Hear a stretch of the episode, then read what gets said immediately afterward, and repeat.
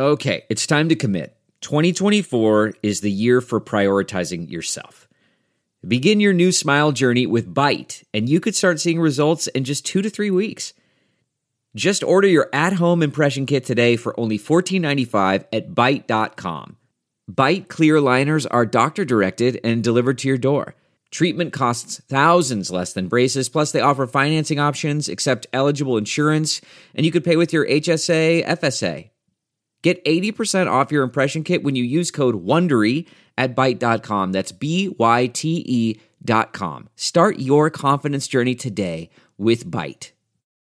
Hi there, it's Julia Louis Dreyfus. You may know me from my podcast called Wiser Than Me, where I talk to older women and get their wisdom from the front lines of life. I was amazed by how many people told me our show made them look forward to getting older, which is why I'm here to talk about season two of the show. Sally Field, Billie Jean King, Beverly Johnson, Ina Garten, Bonnie Raitt, just to name a few.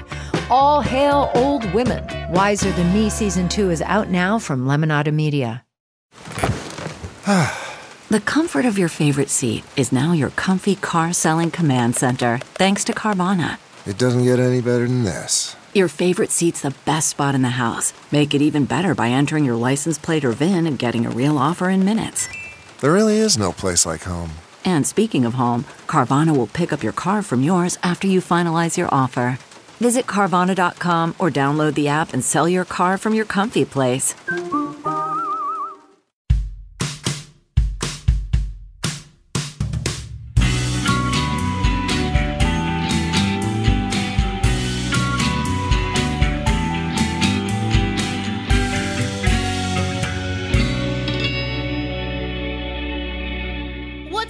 Everybody? Welcome to the first episode of True Crime and Cocktails Famous Fatalities Edition. That's right, it's season two, episode one, or episode 17 for those counting along at home. As always, I am your host, Lauren Ash, and I am joined, as always, by my co hostess with the mostess, Christy Oxborough. How you feeling? I'm great. Mainly because, first of all, season two vibes. I feel I got to go in, got to come in hot. Yeah. Got to come in positive. Yep. Uh, and also because this is the first time I'm seeing you I know. since, I guess, episode 16, which we recorded like before Christmas ish. Yeah, it was before so Christmas. It feels like it's been a year and Yeah. I didn't like the time, but I'm better now. Yeah, I didn't. I didn't care for the time apart either. You know, that's the that's the one um, you know delightful side effect from this whole thing is that now we've become accustomed to a weekly hangout, and if we don't get one, I mean, the other day I texted Christy because because we've been on Christmas break and whatnot, and we haven't been actively researching, etc. I just sent her a text that was like, "I don't like that I'm not hearing from you incessantly." Which, without context, may look like I'm a very emotionally abusive friend. But with context, it means just normally we're in constant contact and there had been a real lull, which I didn't care for. Yeah, it just shows you care. I mean, that just shows the victim I am. that I'm so quick to, in my, uh, what is it? Um, fuck, Blink 182 did a song about it. I, I don't know where you were going. This is going great. yeah, We're- yeah. we're Season too- two is real, really kicked off. Uh, there's a, there's a, shit. I, all I can think in my brain is like, I think it's Swedish something. Where like the the the kidnapper or kidnappee falls in love with the kidnapper. Oh, Stockholm Syndrome. There is, Stockholm. I said Swedish. oh shit, she's on fire already. Well, that leads me into the question I ask every week, which is what you drinking over there? well, uh, I maybe got a little heavy-handed, which is no surprise by my current state already. But you may be surprised. I'm doing a scoop. I am honored. I can't stop. You love the scoots. I love the scoot. The cranberry, Mm. just a touch of lime, and that mint. I'm finding, I love it. I'm finding mint is hard to find. well, you're gonna At love this this, time of year. Spoken like well, yeah, this time of year certainly, Yeah. but spoken like a true nana. You could grow your own. Because I'll tell you this, it grows like wildfire. My background, my, my backyard is full of it, and I think you could grow it in a pot inside. I love that I'm suggesting that you grow mint in your home to facilitate my cocktail, which I like. I like. I didn't even consider that, but I I'm on board. I'm not a plant person. Like I don't really know what to do with them. Like I know you're just supposed to kind of like look at them Yep. and water them and stuff. Yeah. But I'm not even good at that. Like I'm terrible with them. But if it like does something for my cocktails, maybe it's something I need to consider. Listen, I I had a I, uh, full disclosure. I have a, a lawn maintenance person or a gardener eh, or both come, uh, you know, to tend to my um my gardens. Hardly, but anyway, I, I asked him if he would put in a small vegetable garden, which he did, which was successful for me for a very short amount of time. The tomatoes, I did great. The sage, no problem. The mint, mwah. Everything else died terrible deaths. Uh, and eventually the tomato plants also died. I think the jalapeno plant may be holding on, but it's hard to tell. My point is, is that I'm not good at plants either, but the mint seemed to be impossible to kill. So I feel like it might be an option. That feels possible. Yeah, Yeah. that feels possible. I mean, I can't believe I didn't even consider that, but yeah, it is difficult to find because Yeah. I went looking for it last weekend, couldn't find it, sent the husband out today, and I was like, I record tonight, I'm gonna need it. And he brought it back and was like, It's not the best. You could use half of it. And I was like, I guess. no, I was very pleasant about it. I appreciate what he does. Uh, but yeah, I uh, I might look into this grow up. Maybe there are other people around that are like, I also want mint, and I'll be like, I got what you're looking for. You could call it when Chris. I open open my coat, and it's just mint. you could call it crystal mint instead of crystal meth. I like it. Mm, It's a stretch. I was I was giving you that, but I like it. Yeah, well, Mintawana? Mm, no, I, I'm not. This is all these things are going to alert the police, which is what you're not trying not to do. Yes. uh, we're good people. If you're listening, FBI, we're good people. Thank you. Again, we're talking about mint. So, We are. You know, We it's are. not it's not like a a name for something. Like it's literally right? mint. No, it's literally mint. Yeah, this isn't like a you know a little wink Yeah. situation. This isn't a. Yeah. Oh. It's a it's a literal mint situation. I'm too anxious for doing anything illegal. oh yeah, I'd, I'd be sick about it. we're not wired for that. We're not. No, No. no. I could see us accidentally confessing to something we didn't do. To be honest with you, like it Oh, was like, I'm so people, yeah. sorry. I didn't mean to steal. I didn't steal. Why did I say I stole? Like I could see it being one of those things. That's the only way we're going to prison is by confessing to something we didn't do because police just took it too far and Yeah. questioned us and Well, we've all seen Making a us. Murderer, and we know don't don't just go along with it. Don't just go along with it. Cautionary tale. Now I'm going to blow everybody's mind because if you're going to wonder what I'm drinking over here, it's shocking. It's a Diet Coke, and I'm going to tell you why. Old Ash here indulged a little over the past couple of months and has decided to have a dry January, which, listen, wow. I know, not fun, not fun. I recognize that, but I think sometimes you got to take the breaks just to prove that you can. Sure. You know what I mean? And uh, for, to that point, this brings me to a little a little teaser for this episode, which is Yeah. what are the what, what's this noise? Oh, it's all my research files I did for this episode. Because guess what? I helped research this week. I'm like a child. this is like when you let the child mix the batter. You know what I mean? It's like I made it. You didn't, but you tried. Um, yeah, and then I've got my cocktail and you've got your cocktail. I never even thought. You're so right. You're so right. Also, it should be noted there's a half-eaten bowl of mac and cheese beside me, so I'm really turning into the child swerve here. Um, but yeah, so I I did kind of go on a little bit of a, a rabbit hole, and I did do some research for this episode, and I was like, I need to be on point. I need to not because something that I have learned doing this podcast, Yeah. in, in 17 episodes, is that I don't read well. if I've had anything to drink, and I mean, I'm not talking drunk, like I'm saying I've had one glass of wine, I find it actually very hard to read aloud. So mm-hmm. this mm-hmm. is more also for my own ego, which is, you know, I want to be. I want to be sharp. I want to be with it. I want to give the it. info. I mean, this is my first time researching. You know what I mean? Oh God, I, I'm so warm. I've been so excited. I, I now understand what it's like to be on that side of the microphone. And now I'm like, oh God, she's probably gonna find this in her research. And I just want to like, I want to get a, I want to get a wow. I want to get a what or a wow. Like that's my goal tonight. One, just one. But don't fake it. Don't fake it. Don't just pretend to do it. You know, I know it's probably not gonna happen, but I'm I excited. don't know how to fake it well because I don't have that kind of training in me. Also, I know this isn't what you were looking for, but I'm already just so damn proud, you know? Thank you. But all jokes aside, I really do get it now. Like I I I first of all, I just got excited because I was going down a path that I was like, "Oh my gosh, this is something."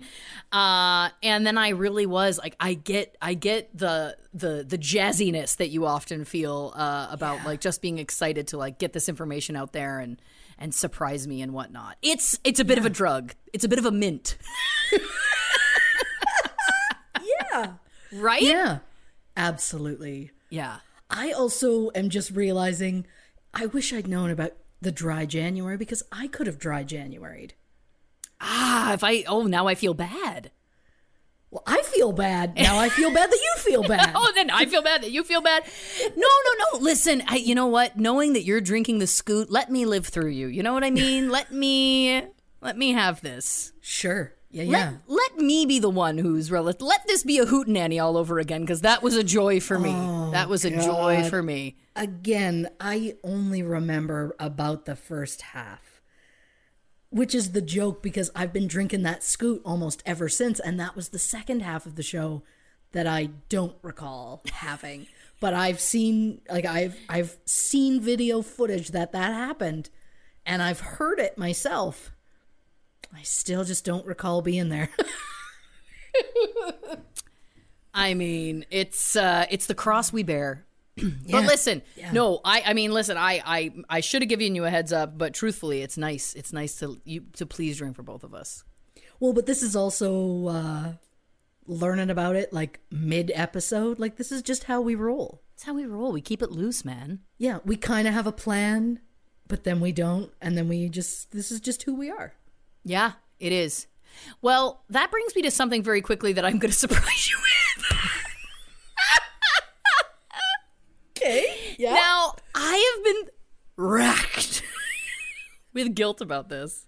oh, ever no. ever since Neon Rider. Okay, the the Neon Rider reveal. Uh, for those of you who who maybe weren't listening or you don't remember, I can't remember what episode it was, but it was an early one, It- right? Do you do you want Oh, me it was to tell from you? it was from my old podcast. It was Okay, It so was. I It- used- it, was our it was our first ever Okay. podcast episode together. That's right. So I used to have a different podcast, and Christy came on as a guest, which was technically our first episode of of of being on a podcast together. And she revealed to me that she had kept a secret from me, which was that I. I had had in incorrectly said that Michael Landon was on a show called Neon Rider, which was a show that was in Canada. In reality, it was a different gentleman whose name is eluding me. I should have written this down because I knew I was going to talk about this. Anyway, Winston? Winston something, yeah, Feels right. I don't know. yeah. Anyway, so I feel bad about this already. Okay. This isn't okay. In our family, we have some family recipes that everybody has, right? The Ash family recipes. What Oh you're no. and there's one that we always do, which is the bacon wrapped water chestnuts. Oh, oh, okay. And we were making them at your house once. Yes. And I was like, I don't think that's the right chili sauce. And you're like, no, it isn't. And here's the thing it wasn't. yeah. This is the chili sauce. We don't have that here. I know. I know. This is the thing. I was like, in the moment, you were like, no, this is the only one. And then I stopped pushing because I was like, I don't want to. F- why am I arguing with it? There's no point. But here's the thing I found some. I'm going to send it to you. Not this bottle because it's half used, but I'm gonna send you one uh, because I saw this in the store. I saw this in the store, started uncontrollably laughing, and then literally said out, literally said out loud, "Neon Rider." I put it to myself. anyway, We've just become schizophrenic without realizing it. Like we just say the ri- and it makes sense to us. yep, Nobody else. nope. there was as- something you texted me the other day. I can't even remember what it was, and I just said it out loud to myself, and then I was like, "Why are you just like?" It was very, yeah. It's not. it's not great. Not great. As, as soon as you said family recipes, I was like, oh shit, here we go. Because you asked me for one the other day. Oh, that's right. And I sent you a picture and I was like, I hope this is the right thing. And I was like, ah, she was being nice. It wasn't the right thing. And so it, then you said something else, and I was like, "Oh, so I fucked up elsewhere." Right? you didn't fuck up. No, no, no, I get it. I get It- it. it Yes, was- I, I, I dug my heels in too much. not too much. Not when you were like, "This is wrong," you knew, like, you knew the recipe long before I did. So for you to be like, "This isn't right," and me to be like, "It is," was so so cocky, and I blame standing in my own kitchen. I don't- cockiness, you should be. You it. should be cocky in your own home. That's your oh. prerogative. No, I'm not saying you did anything wrong. It was in that moment that I went, "Oh, I don't think they have this here." That was what I thought in that moment, and then I was like, is "I'm ridiculous." I'm not going to push it in the moment. And truthfully, I didn't think about it for years. And it wasn't until this Christmas I was shopping in the grocery store, saw some, literally said out loud, Neon Rider. and I put it in the cart. Oh, neon. Ah, Neon Rider. But I like that that's becoming an adjective or a, a noun. It's a noun, right? Oh boy. I'm you drink your kid juice. Nouns aren't my favorite literary device. I tried to bring something back. That's my goal is to try and like make sure I keep stuff. Yep. And keep bringing it back. You know, cast that net, see what happens. You got to cast a net. You got to capture it. Um, Yeah. I was going to make a kidnapping reference. I don't even know anymore. Jesus. So, as you may or may not know, uh, you probably do because you clicked on it. This episode is about Brittany Murphy. Why am I belligerent? I have one Diet Coke. um, is that the joke? Do we find out that the Diet Coke makes me crazy? Makes me crazier than I am on on uh, on White Claws? Who knows? But yes, of course, tonight today we're going to be discussing the very tragic death of, of Brittany Murphy. Uh, but when we were talking about this ahead of time, we were of course trying to think of a, a story from our lives together to share, and the one that came to mind was e- Christy was visiting me. I was living in Toronto at the time, but we had gone back to my hometown of Belleville where my parents live. So we were there visiting them. And we had gone out. And after the bar, as one does, we went to Denny's because it was the one place in my hometown that was still open. I remember I ordered pecan pie. Yeah. Did you order pie? I believe I got the pecan pie because I distinctly recall saying the pecan pie tastes like ass. Yeah. That's the only thing I really remember from this event. So, well, also, but I don't. Is was Crayola Head part of this event? No. Okay, then that is uh, the pie is all I remember. Okay. Crayola Head was from years prior when I was still in high school. it. Got and we it. went we went to Taco Bell and we saw a kid with crayon red hair, which we were started referring to as Crayola Head, and I fell in love Of course. in that moment. And we never saw him again. And uh, yeah, it was very sad for me. Anyway, because it was a small town, and I was like, "Where is this kid? How have I never seen him before?" I hope he's doing well. Anyway, so we were at now. Did we meet Jamie from Wooler? Did we meet him at the bar and he came to Denny's, or did we meet him at the Denny's? That's what I can't remember. I Okay, I think we met him at the bar because I distinctly recall being like we want something Yeah, and then like we I recall walking to Denny's and just like like a sad Charlie Brown walking behind us just like like cuz I think it was partially maybe like a, a guy's hitting on a girl and she's got a friend but you don't and so it's weird Right. cuz then she's the third wheel but you're trying not to be the third wheel, but she's making you the third wheel. So, you know, Well, like Yeah, I think you're right. Well, the the, the reason we wanted to tell this story is twofold. One, uh, again, just to appease my own ego, because every story we tell on this podcast is about a man hitting on Christy, and this is a story of a man hitting on me. Which I was like, we should tell the listeners that like I had some men interested in me. at some point. And then you also brought up, of course, that this is this does mirror uh, today's topic. Brittany Murphy, obviously, she had a very close relationship with her mother, and this is what's amazing. So we pick. I guess we met this Jamie character at the bar. We go to Denny's again. Droopy dog. He's following us. We sit down at Denny's. We order the ass pecan pie, and then apropos of nothing, Christy just starts to lay into this guy. And she's like, you know what? If you do anything to hurt her, I'll kill you. She's like, my keys will key your car so fast. The joke is, is that he didn't have a vehicle. yeah. did not have a vehicle. And wh- which was amazing is that I think that I had maybe spoken three sentences to this person at this point, and uh, I don't even know that I was interested. I don't think I was. But anyway, we ate the pecan pie, and then it was late. It must have been like what three o'clock, four o'clock, or something. Something like that. Yeah, yeah.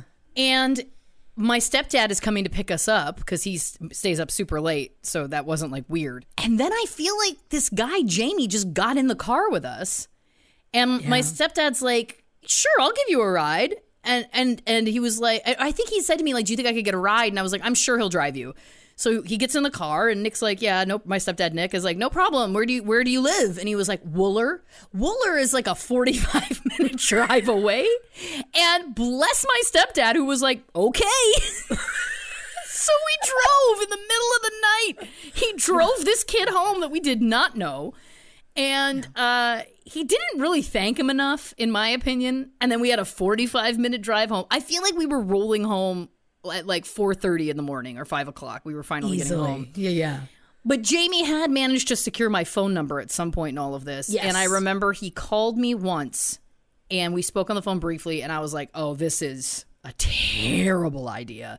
He was just not not um not up my alley. But then I remember getting a voicemail where he was like, "Hey, I'm coming to Toronto this weekend because I was living in Toronto." And he's like, "I'm going to see my uncle. Thought I could see you. Kill two birds with one stone." Anyway, and then he just hung up and I never responded. I never returned his call and I never heard from him again, which I think was for the best. But a couple of things I love about this. One, he was not scared off by your harsh talk to him, even though he and I had barely exchanged words. Yeah. And two, I just love the audacity of someone uh, asking for a ride and then informing you that you live 45 minutes away. How is he going to get home, by the way? That's another question. How did he get there? Yeah. What was his game plan? Did he think he was going to hook up with someone and then just like get a ride home the next day? Like, I have a lot of questions. I also want to add I threatened him then. I'll threaten him now. like, it still goes. Yeah. It still goes, Jamie from Wooler. Yeah, if you're listening. God, I hope so. Oh, you and me both. You and me both. Oh, Maybe he's just been chasing that dream ever since. me. Yeah. Maybe. Maybe he's been chasing it. Maybe. I You mean, that's know. the hope. That's the hope, right? He's like cut out pictures from like magazines of you from Superstore, and then he's like got a ripped out coupon from Denny's stuck to the wall. All the memories he has of me. This has gone from charming to terrifying. I mean, yeah, yeah. yeah. yeah. It was a super quiet car ride, right? It was silence for most of it. That was part of it that was so weird is that like we drove to his house in silence for 45 minutes. And then I think the three of us kind of like had a laugh about it on the way home. Because Nick was kind of like, "Oh, so who was that person? Like, is this someone close to you?" And I'm like, "No, not at all." Oh, I don't even think he paid for my pie. Which, gentlemen, if you're listening, pay for the pie. Yeah, Pay for the pie. yeah. It's a two dollar item. Anyway, but listen, from one protective mother, you to me, to another, i.e., Brittany Murphy's mother. We're gonna get into it. Uh, for those of you who don't know, but I, I'm sure you probably do, Brittany Murphy obviously was a very famous actress, and in Clueless, for one, you know, lots of big movies. But sadly, in December 2009, she tragically died at ah, the age of 32, which is so young. Um, five short months later, her husband Simon also died.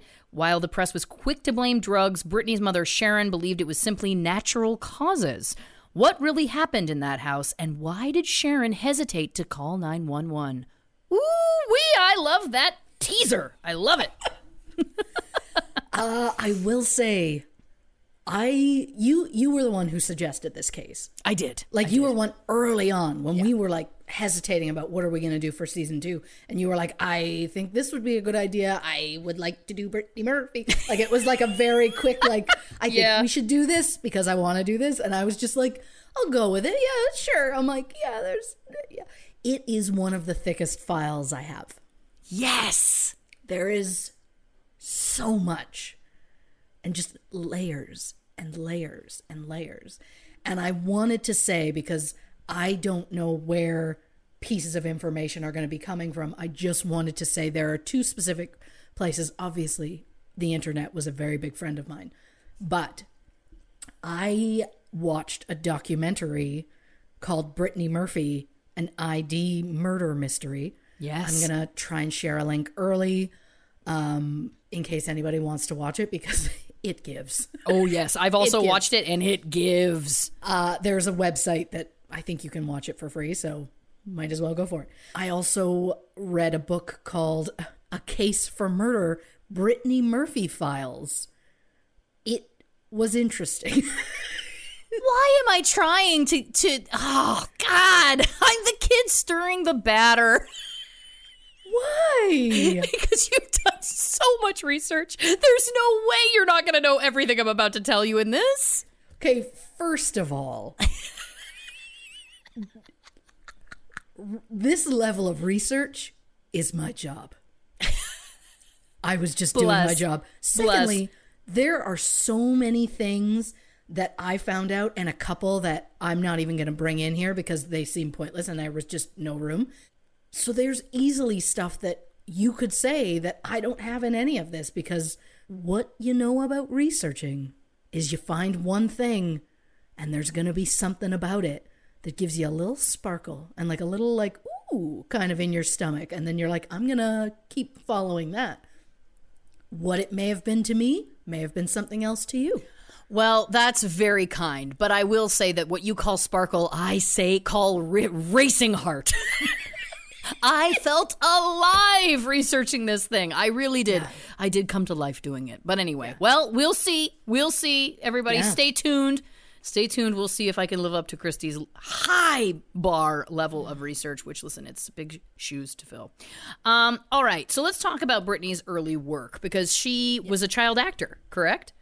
Uh, yes. Uh, I did find out, and most of this comes straight out of IMDb, so you're welcome. Brittany Anne Bertolotti, born November 10th, 1977, in Atlanta, Georgia. Her parents are Sharon Murphy and Angelo Bertolotti, who is a very open Italian American mobster. Very open, yes. very open. Uh, he not just like he has simple mob ties, like he did nine years in jail for them. Jesus. So just very open about it. He was working in some kind of like casino or club or something like that, and Sharon came in. He gave her a job as a waitress. She was very, as he put it, attracted to his lifestyle. They married very quickly, had Brittany. Then they ended up separating. She moved with Brittany to like New Jersey or something, and then that's where she raised Brittany on her own. Yes. So Brittany has like 68 credits to her career. Uh, her very first work was a 1991 episode of Murphy Brown, God bless it.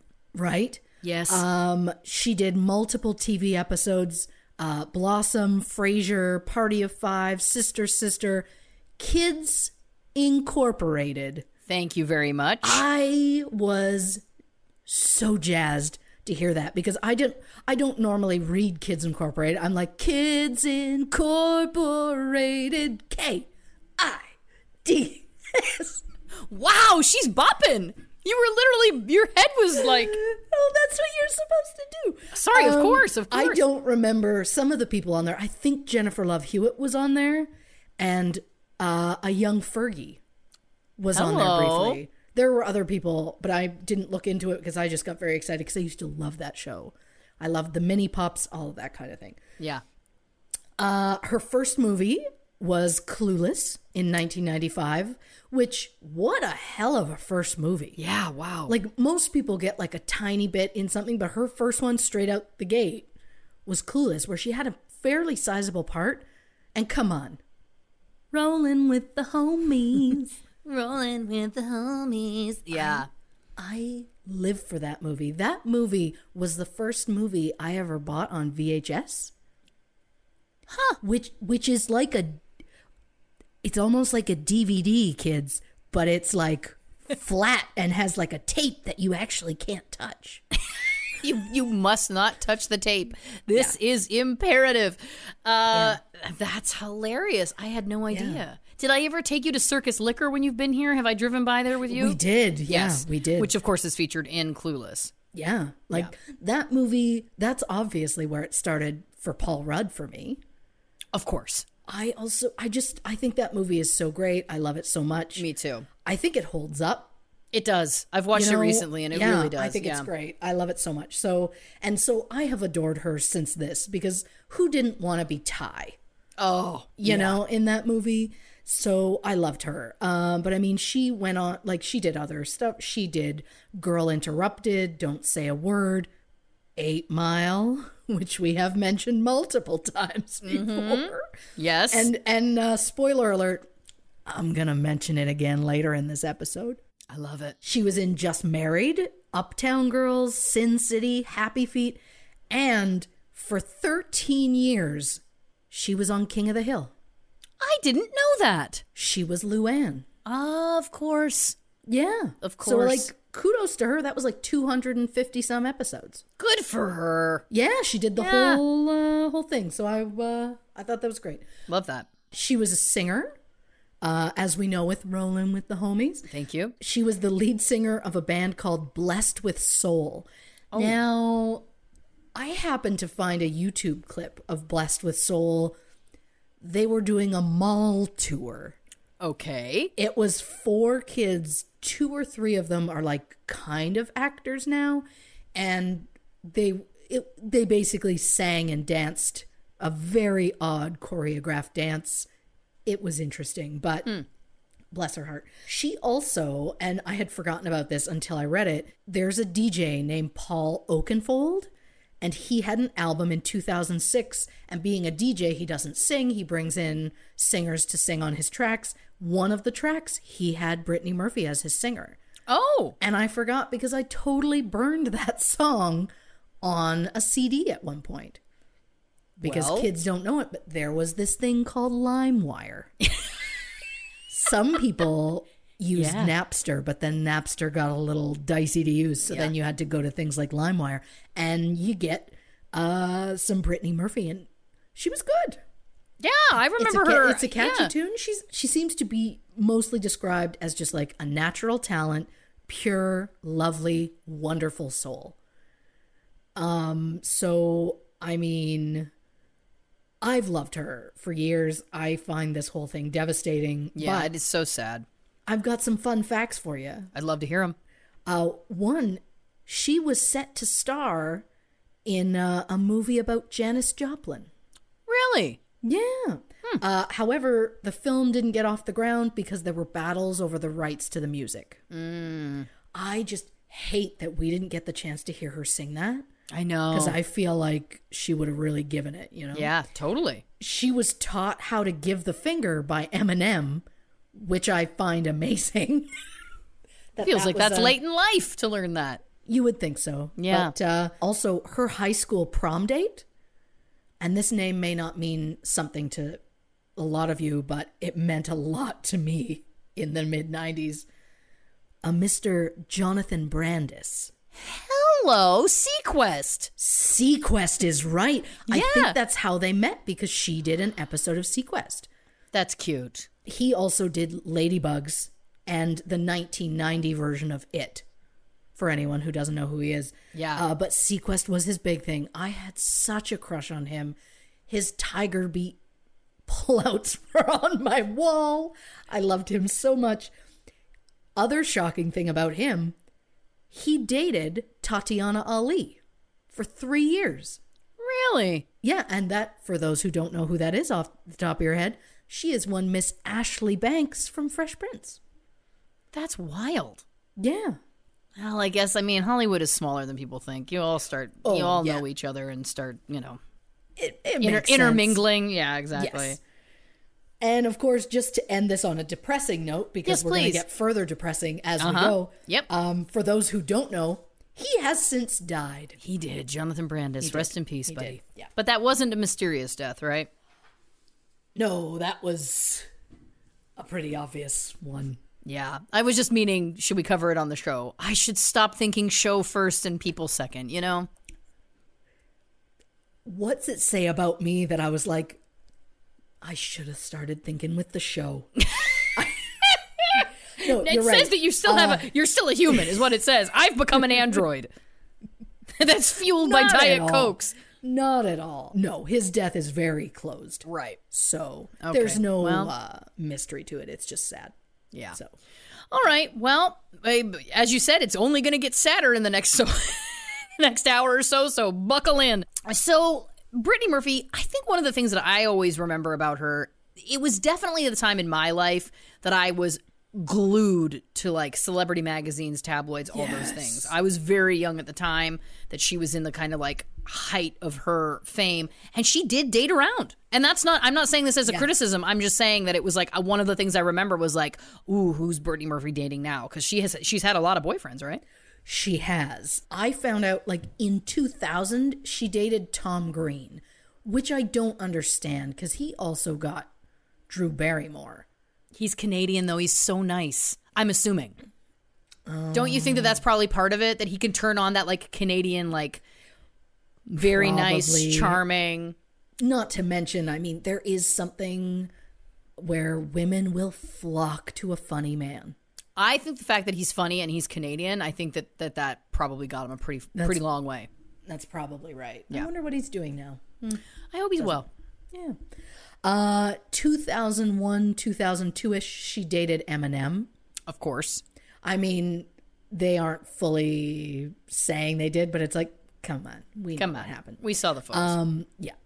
Uh, then she moved on uh, to Ashton Kutcher because she seemed to have a thing where she dated the the man that was her opposite lead in the movie. And I mean, I know that I've never been through that, and I never will go through that, but I get that like you're on a set, you're away for months at a time sometimes, and it's just you two, and you're playing in love. I get how actors can fall in love with each other. So I get how this kind of keeps happening. Um, I also liked in 2003, she apparently dated Fred Durst, huh. I feel like I remember something about that actually. which is crazy, but also like, of course I had a crush on Fred Durst. You did. So, I mean, I was trying so desperately hard to come up with a really quick did it all for the nookie joke, but Yeah. Limp Bizkit, no. Nope. So then, uh, after that brief moment, she then started dating a talent manager whose name I can't pronounce. Uh, and they were engaged Right. until May of 2004. Broke up. Then, December 2005, she started dating Joe Macaluso, something like that. He was a production assistant. They dated until and were engaged until August of 2006. Now, the next one that I know of, it varies depending on what source you follow as to when they started dating. But this is looking like maybe late December of 06 or early January of 07. She met a man named Simon Monjack. Yes. Now, Simon claims that he met Brittany when she was 17, but he knew she was, quote, too young to touch. So the two remained friends. He would visit her on movie sets, and he was quote very patient. Ugh, I Disgusting. no, he is so gross. So he's claiming that he's been in her life from then. However, there was a close friend of hers and a colleague. They were friends from like 95 to 2005. And she said she's never heard of Simon before that. When so and she would have known Brittany when Brittany was 17 and would have met him and if they had like a flirty thing or something, what 17-year-old isn't going to go run and tell all her friends that this older guy was interested in her, right? Yeah. Um, also, neither of the men she was engaged to in 2004 and 2006 had ever heard of him either. Mm-hmm. So I think, and I'm kind of jumping the gun here, but I think that they met and married very, very quickly and knew that it looked bad. So they were like, well, we need a backstory. But obviously, she was engaged to someone just like four months before. So we got to come up with something. And it's like, well, people will believe it. I met you years ago and we've been friends off and on ever since. Right. Brit Brittany's never said it. He says it all the time. Right. So I just find that very interesting. Yeah, that is interesting. Another way I found they met, Brittany said that she read a script for a movie called The White Hotel. And she loved the script so much she wanted to meet the screenwriter, being Simon Monjack. Um, there was an article in Variety in like August of 06 that said the, this movie was going to be filming in October. And that's what got Brittany kind of interested in that. So that supposedly is how they met originally, but this is like mid to late 06 as opposed to when she was 17 like he's claiming, but that's neither here nor there. Yeah. Or it could have been one of those things where like he briefly met her somehow and that she would never remember it. And Yeah. but then in his mind it's like, well, I met her once when she was 17 and I have to mention that, which is like so weird. Oh, he is he's a real piece of work. Yeah, listen. well, um, also those are my notes shaken. I can't wait. Uh, oh gosh. So Simon Monjack Yes. was born in 1970 in England. Mm-hmm. He's uh, listed as a writer, director, producer. oh boy. although only active from 2000 to 2007. Mm-hmm. We'll get into that. Yep. He was most known for being writer director of some god awful B movie called Two Days, Nine Lives. Apparently, everybody said it was garbage. I refused to watch it. Yes. And also being the writer and producer of Factory Girl in 2006, which had Sienna Miller in it. We will come back to Factory Girl later on. But uh, he also dated Senator John Kerry's daughter Oh. in December of 06 or January of 07, which is how his relationship with Brittany got pushed back to me. So somehow he dated her before he dated Brittany. Mm, interesting. So I'm wondering if he was dating her when he officially met Brittany and then those two split up and then he ends up with Brittany. right. But the fun thing about this Simon gentleman, he was arrested in February 2007 Okay. and spent nine days in jail because of an expired visa. He wept uncontrollably oh, and told the police he would kill himself if he was deported, so they put him on suicide watch for the entire time that he was there. oh god. Brittany bailed him out uh, and tried to hide the fact that he was in jail by telling her friends he had been kidnapped and she paid to get him back. Oh, Brittany. I guess Oh, that Brittany. was better. Yeah. Yeah. Uh, the couple did not make any public appearances together or even announce any kind of engagement. And then in May, my note quickly uh, moved on. Um, in May, uh, they were at a party at the Kentucky Derby, specifically the Playboy party at the Kentucky Derby, which I find really weird and amazing all at the same time. They were spotted with wedding rings. It turns out they got married in April. Interesting. So they'd been together probably like January to April, and they got married, and he was getting potentially deported as of like February.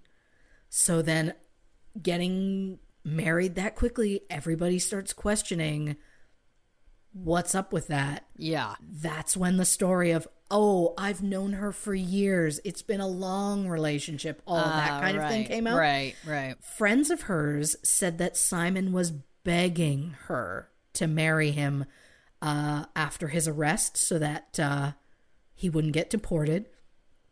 And that she was so desperate to get married that it put off all of her previous boyfriends. And previous boyfriend Ashton Kutcher said that she was very needy and full on. Uh, so desperate that she would do anything to get married because all she wanted was to be married and live like a princess. So that's a combination that's just waiting to happen. Yeah. You know, Oh, that's boy. dangerous.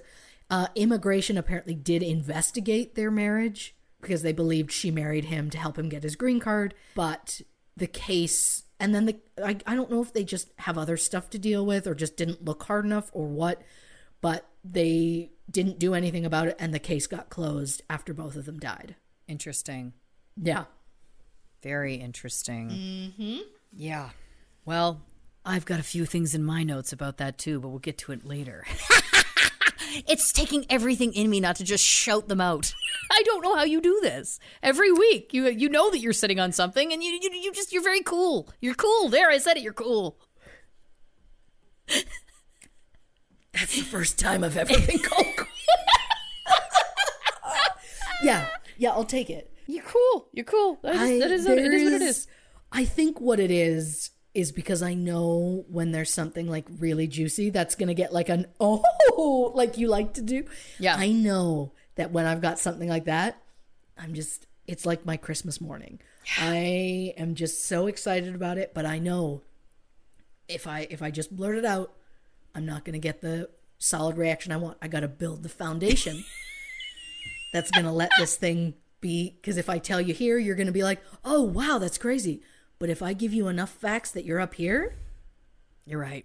socks off. Yep. I want to knock them. Yeah. I want to so, knock them. So you gotta, you gotta, you gotta slowly build the layer. You're right. You're right. But you gotta, you gotta You're do right. it evenly so that it doesn't just come caving in. I think I started going landscaping there instead of the metaphor I was going for. But From socks to bushes, from sh- from socks to shrubs. Listen, it's great. I love it. All right, so she got married very quickly to Simon Monjack, Yes. as we know. What's next? She's got. we- I feel like that's the the other thing we obviously have to talk about about Brittany Murphy is there was always speculation about her health and drug use, right? always, Yeah, especially like around, I want to say like 2001, kind of around there, she got so so skinny. Like she was always thin.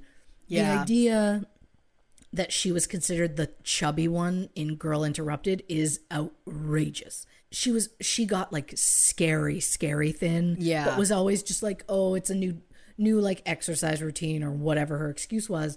But it's like, okay, I think I think we I think we know. But like her and her husband and her mother always always pushed for like she would never touch drugs. Her mother even went so far as to say like she never drank anything at all wouldn't touch even a glass of champagne, which is hysterical that she said that because then I found an interview where Brittany was like, I only drink champagne. And I'm like, mm.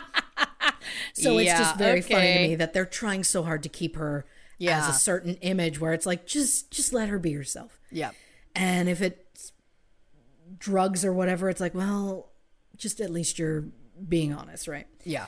Um, so somebody um who did not give their name. They're a film producer on something that she worked on said she didn't eat. She only drank coffee all day. Never ate a single thing. And also spent hours in the bathroom. Mm-hmm.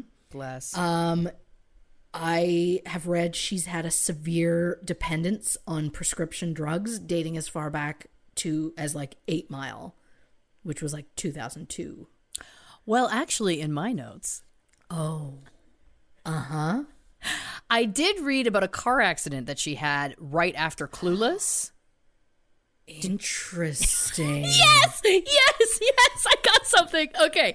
So apparently, she was in a fairly bad car accident right after Clueless, where she had a bad back injury as well as a jaw injury. Have you heard about this? Oh, I have not. Okay, so it was it, yes. So from what I what I found again, like listen, I'm not as good a researcher, but bear with me.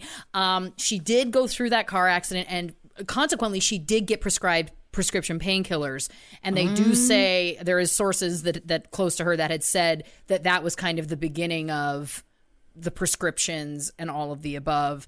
And uh-huh. obviously I won't get too far ahead of myself but the pills that were in the home when she died when Simon died like it, it was I in that one documentary I think it was the same one we watched I also watched another um with, with the pharmacist was talking about how he was like, I joked to Brittany that there's more pills in her house than there is at this pharmacy, and I was like, is that cute?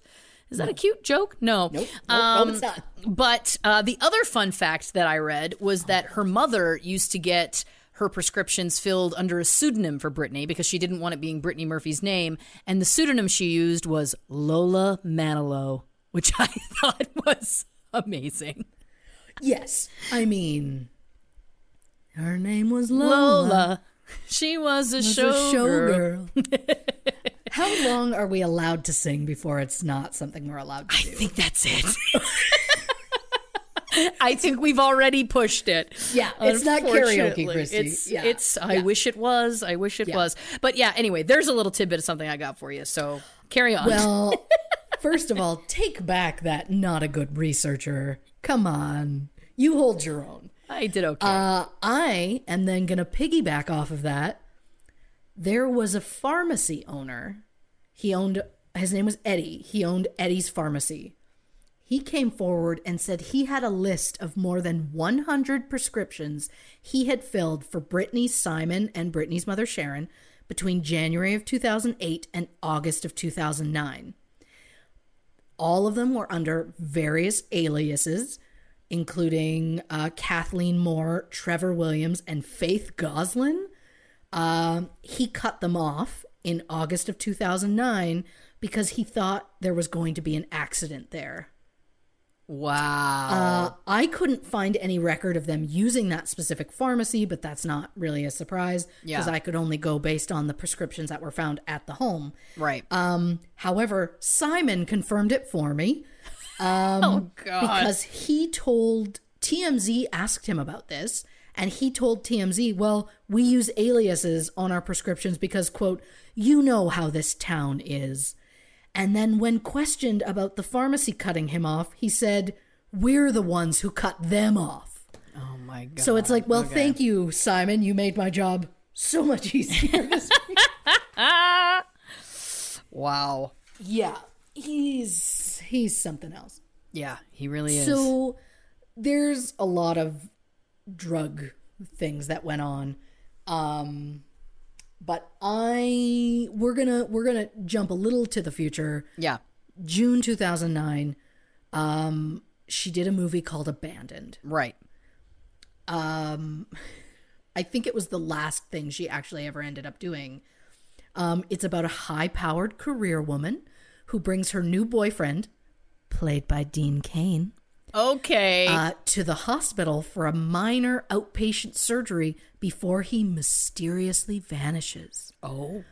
The trailer, ah, I hate to be mean, but the trailer is so poorly put together that they give away major plot points that they should not. Like, if you want to reel me in, cut that trailer in half and don't show me the last half, which shows me everything that I was like, oh, I bet. Oh, yeah, I was right. Um, so her hair and makeup in the movie were terrible. They people go on as like it. She looked awful, sloppy. Her hair was like almost greasy. Her you could see when they zoomed in at one point, you could see the lip liner very clearly around her lips.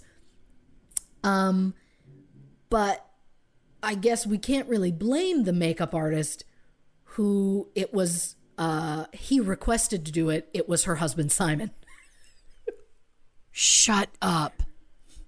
no Oh my god. i am gonna post a screenshot of her from this movie Please do. again i only have black and white I don't have white ink. Fuck, Christy. I only I only have the ability to print in black and white currently. So uh, I knew that it wouldn't do it justice if you didn't see it. Of So course. I'm going to uh, I will post it somewhere in the case file or something like Thank that. you very much. But um, it is god awful. Um, but the fact that he pushed to do it is Mm-hmm. amazing to me. Um, it's one of the very few IMDb credits he has. Oh God. He he later claims that he did her hair and makeup on four different movies. No, this is the only one that he did it on. Um, but people on the movie say her demeanor changed whenever he was around. Without him, she was one of the team, she was giggling, she was laughing, and as soon as he arrived, she just became his shadow.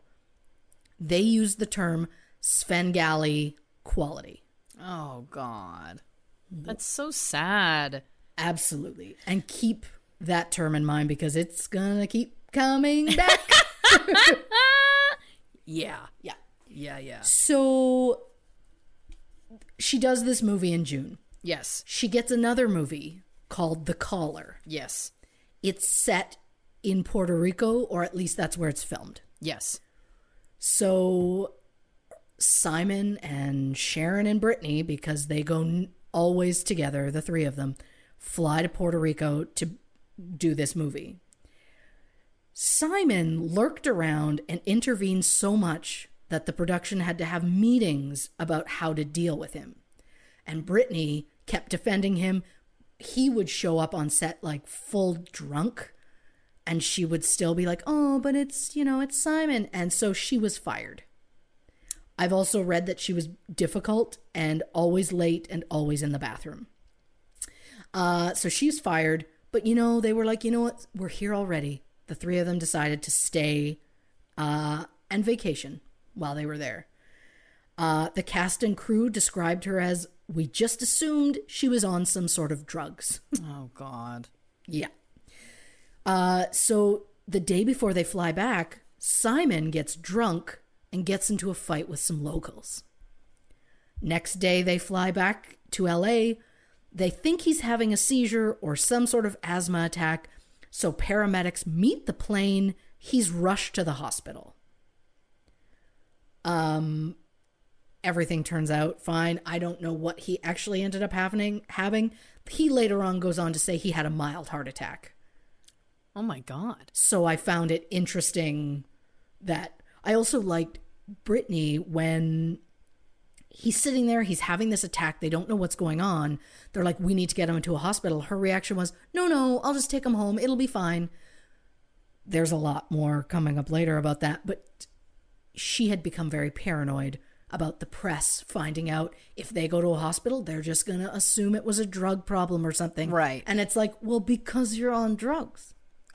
That's Yeah. that's why we're gonna Yeah. think- and you, you can't tell me that's not like i get the mentality of like oh they're gonna think the worst but sometimes when you're thinking that it's because you know you're thinking they're gonna find out the truth Yes. Right so it's like Yeah, I, I wouldn't personally be worried about going to a, ho- a hospital like, oh, they're going to think it's drugs because I have no history with being doing drugs. Like the only people that are paranoid about somebody speculating they've done drugs are people who are known for doing drugs. So I agree with you on that. Now, if- Absolutely. if I may, i am waiting for it I can't wait.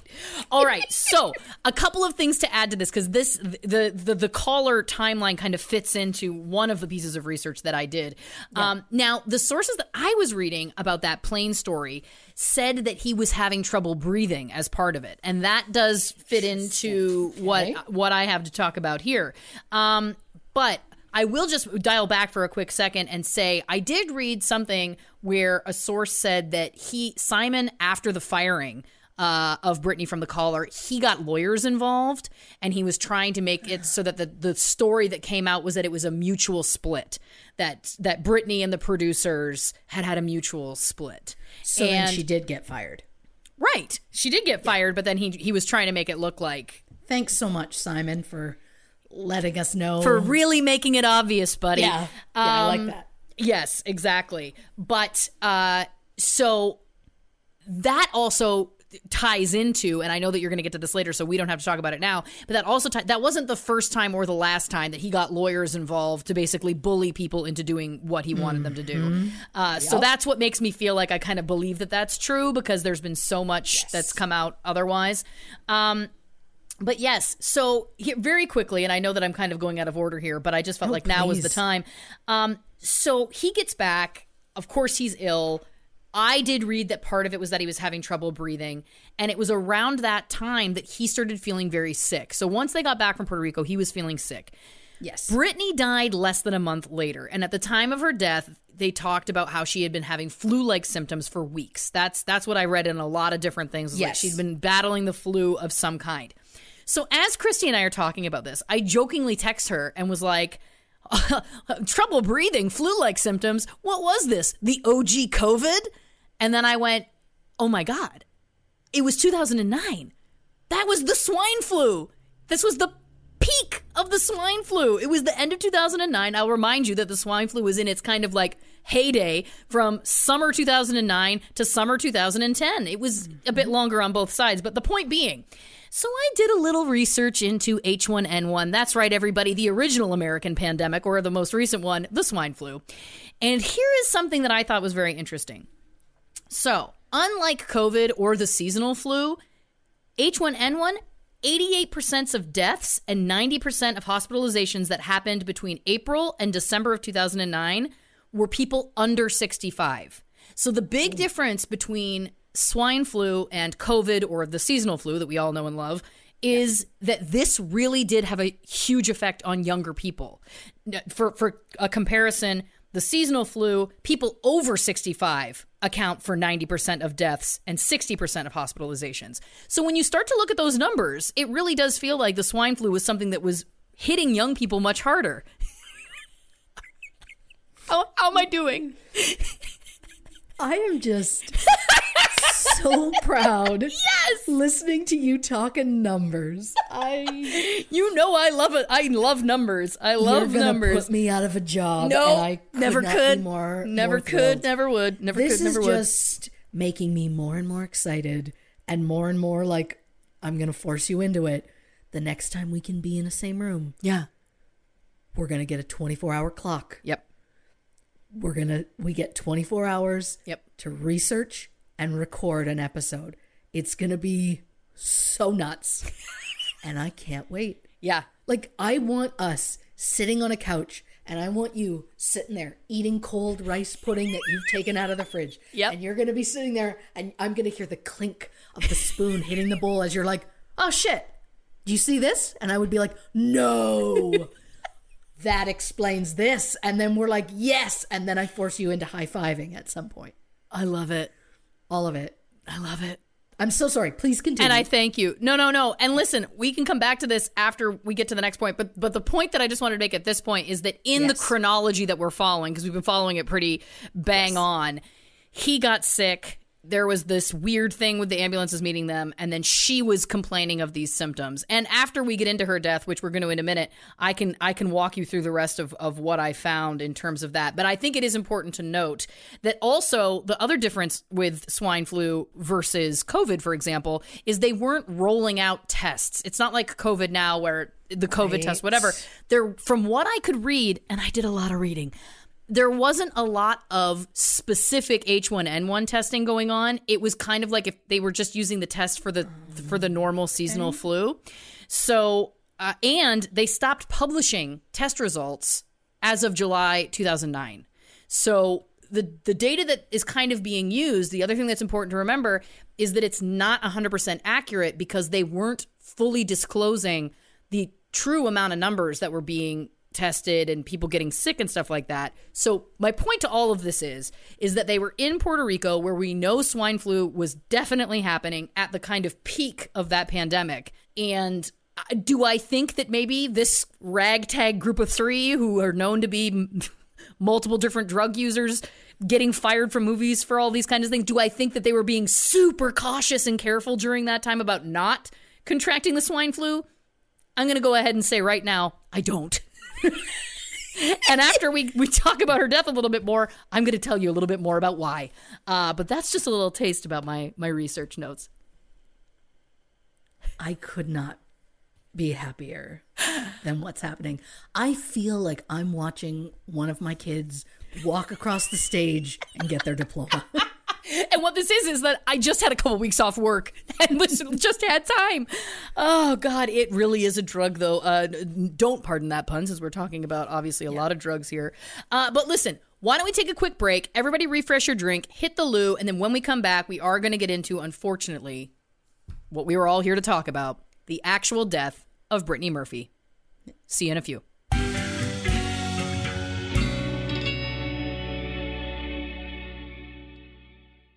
What's up, everybody? This is Lauren Ash, and I hope you're enjoying this episode of True Crime and Cocktails Famous Fatalities Edition. A couple of quick reminders. If you're looking for any of the visuals Christy mentions in this or any of our episodes of the podcast, make sure to follow us at True Crime and Cocktails on Instagram. There, she posts a case file with all the relevant visuals for each episode of the show. If that's not enough for you, you want a little bit more? Go to our website, truecrimeandcocktails.com. There, Christy posts extensive virtual case files. This is literally everything she finds in her research.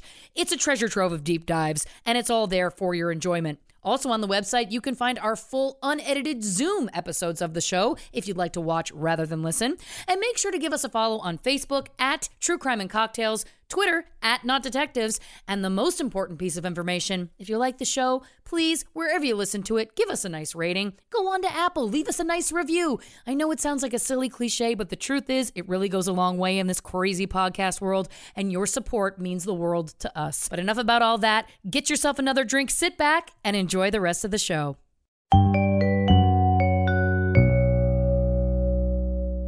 Welcome back, everybody. We're here on True Crime and Cocktails, Famous Fatalities Edition. And of course, we are talking about the very sad and tragic death of Brittany Murphy. Uh, so let's get into it. We've, we've talked a lot about the, the timeline, her background, all those kinds of things that were leading up to her unfortunate death. Um, what do you got for me?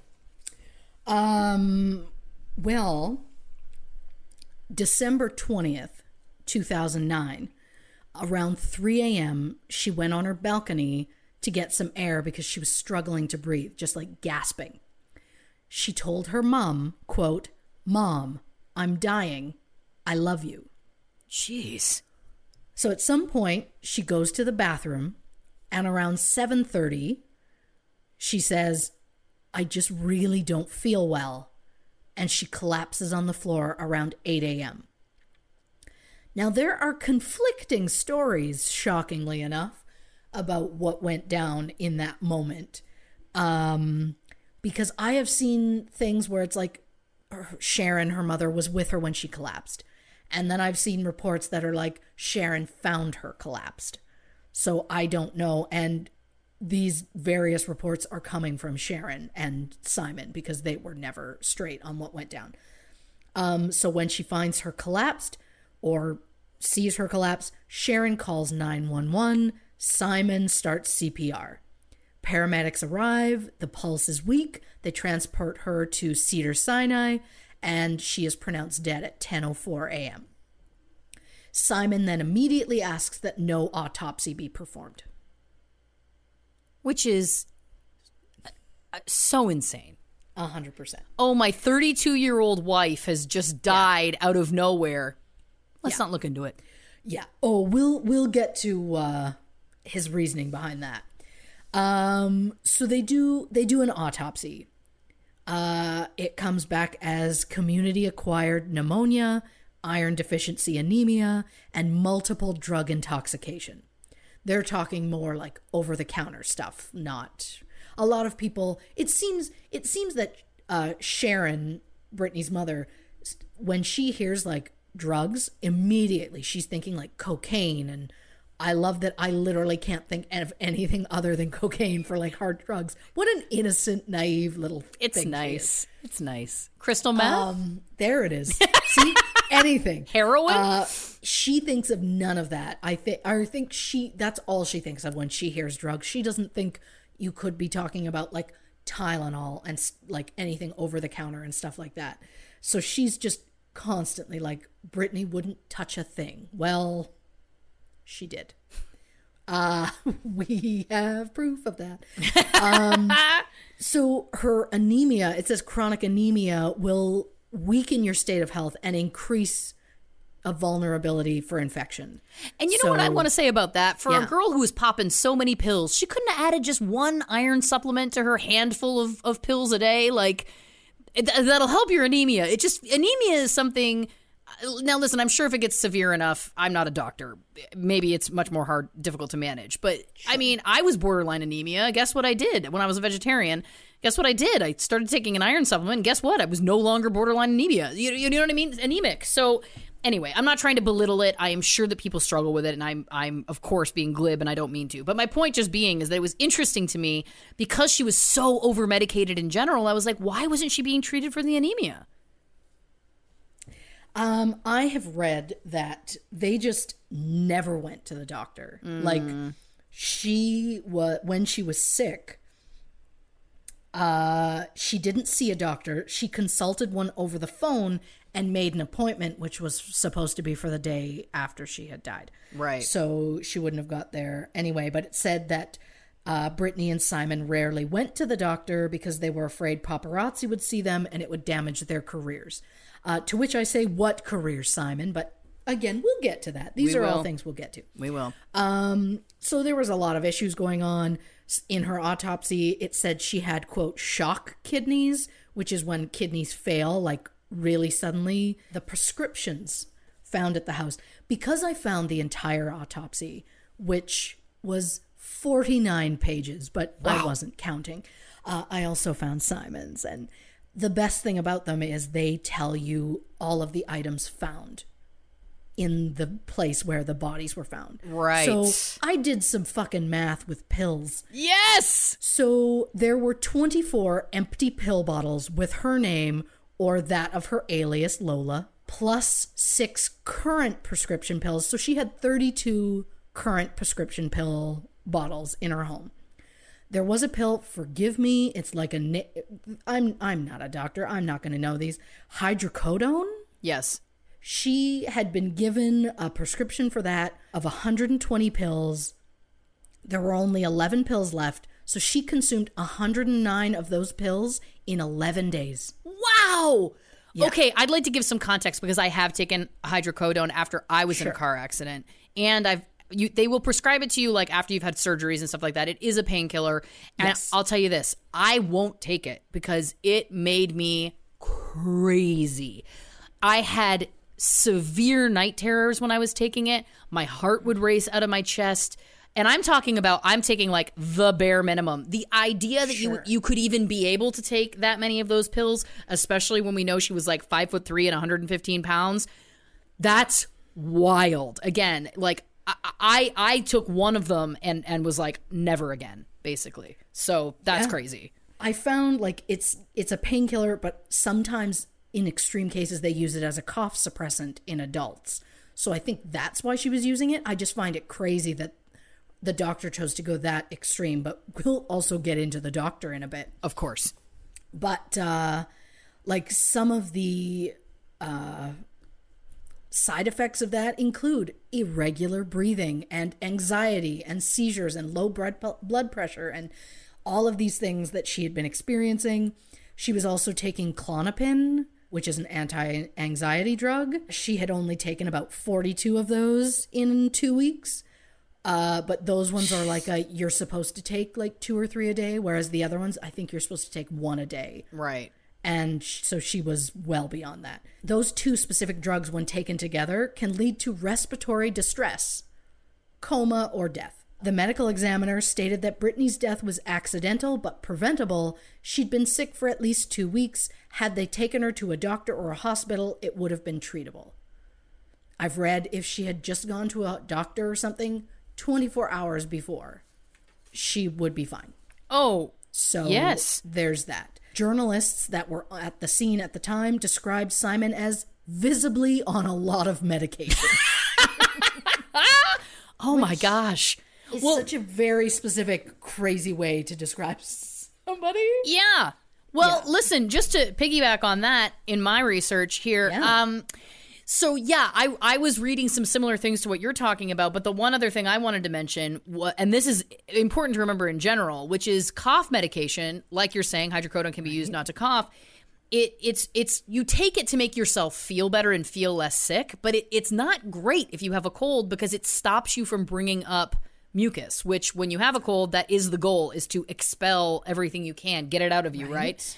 So taking cold medication if you have pneumonia will make it worse. This is what this one doctor I was reading about was saying. So the fact that she was taking sedatives, the fact that she was taking cough medicine, she basically also feasibly wasn't coughing enough or forcefully enough to actually be bringing up anything. So because she didn't see a doctor for weeks, all of this bacteria and mucus was sitting in her lungs and it wasn't getting out. So it just got worse and worse. And I know that they mentioned that she was septic at her cause of death.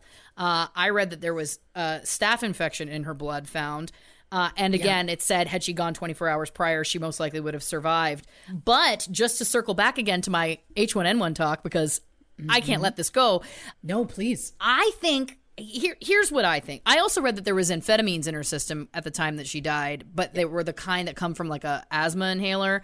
Right. And of course, she did not have asthma, but Simon did, and it seems to me that they were just sharing pills and sharing all that oh, stuff. easily. So that kind of explains that. Which again also, hey, here's an idea, guys. Don't just take someone's inhaler that isn't prescribed to you. That's so dangerous. Anyway, so here's what I think. I think that they picked up H1N1 in Puerto Rico. I think that he was sick with it. I think that she got sick with it. And because of, you know, the fact that she also had a heart murmur. I don't know if you had read about that. Right, I read about that from a few places, which is considered, of course, a high risk category. And I was reading that if you were in a high risk category, uh, and you got much like we're learning now with COVID, or we know learning, we, we've known for the last nine months. Sure. They did say that if you were in a high risk category and you started to feel like you were getting the flu, you had to go to the doctor and get antivirals because there, there was a great chance, obviously, that you were going to have a much more severe reaction to swine flu, and because we know it, it was wreaking havoc on younger people, not the traditional over 65 bracket. It was, again, A, completely treatable and curable, but I think that that had something to do with all of this. I think that. Uh, I'm going on record now. I know we're, we're not even in our, our theories portion of the episode yet, but I think that that's part of it. I think that they got sick with that. They didn't get the proper medical help. They were trying to medicate themselves at home and uh, it again led to a very preventable death. Now I know we're going to get into Simon later, but when he died six months later, they said that he had the same bacteria in his lungs, which I found also very interesting. So Well, I'm gonna say this. I did skip over this because I didn't want. I'm. I was hoping it wouldn't in any way fuck up your reveal. but you've already said the word, so I feel like I can safely say it. She did have a staph infection. You know where she got it? Puerto Rico. You know how she got it in Puerto Rico?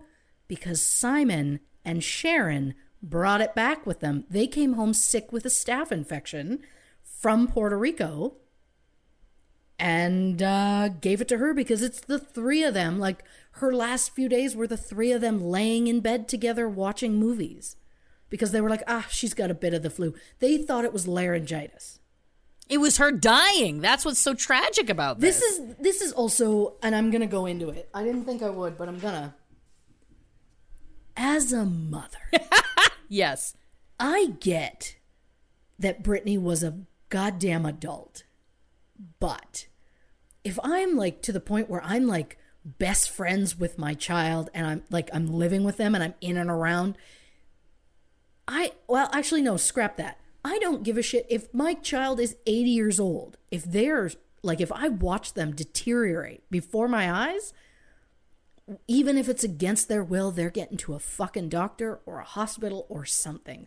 I'm not just going to lay there and wait till suddenly they're unconscious and be like, "Oh, okay, we should call 911." Yeah. Like the 911 call, she was hysterical on it, so I I don't think she was malicious in any way. I think she probably was on pills herself yeah. and was just not, you know, because all of the math that I do with pills, I don't even account for ones that are Sharon's because they only counted the ones that had either Simon or Brittany's name on them because Simon's pill count is something else. I But believe we'll, it. We'll get there. We'll get there. Yeah. Um, I'm gonna try and buzz through some of this quickly. So Yeah. at any point, you you stop me Yeah. and do what you need to do.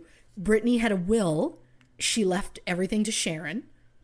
But Simon claims that when they got married, he asked her to add the note to his will, her will, that said, "I am married to Simon Monjack, who I have intentionally left out of this will."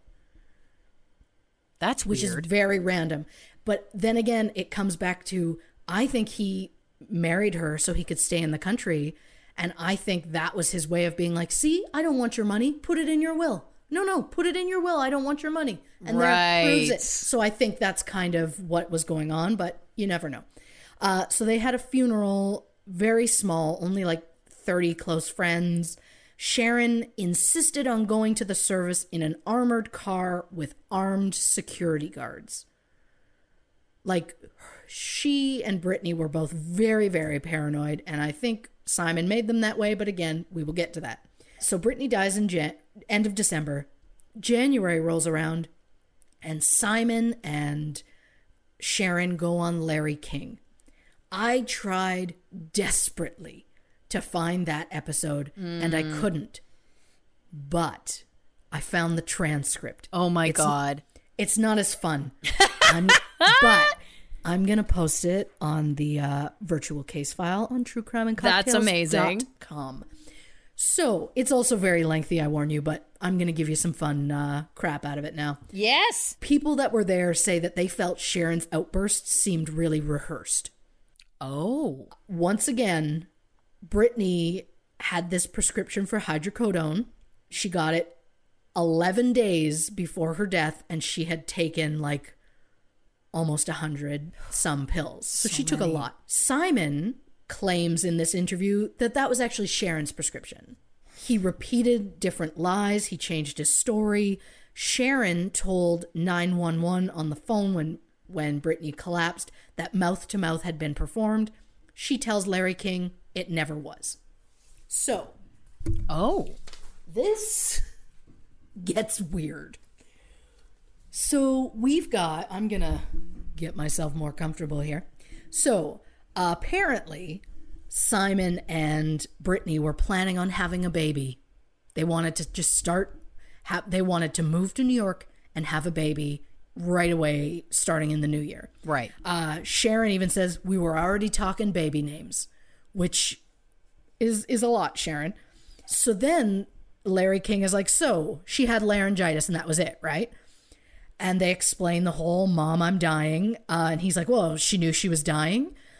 And Sharon goes, oh, this was like an hour before, and Monjack goes, no, no, baby, this is you've just forgotten time. So he referred to her as baby, which is so fucking creepy. Yeah. Then Sharon responds and goes, Oh, sweetheart.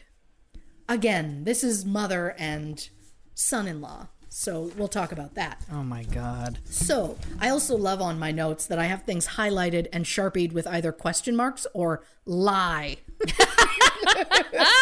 uh, Simon says, I did CPR from the minute my wife collapsed until the minute the paramedics walked into the room. That is a lie. She col- she was found collapsed from what I've read. He did not. She screamed for him. He came upstairs. They didn't start chest compressions until she was well into a phone call with 911. So, okay. Then it comes into he didn't want an autopsy. This was his reason. These are quotes, and I am gonna need a hot shower when I am done. Quote, this pristine body that was curvy in all the right places, the skin like silk. How could I say in front of her mother, cut her up? What insanity is that? Also, in the middle of that, when he said this pristine body that was curvy in all the right places, Sharon then goes, which now makes less sense, more sense to me after your comment. Yes, she was in a car accident. Oh, What did that have to do with anything?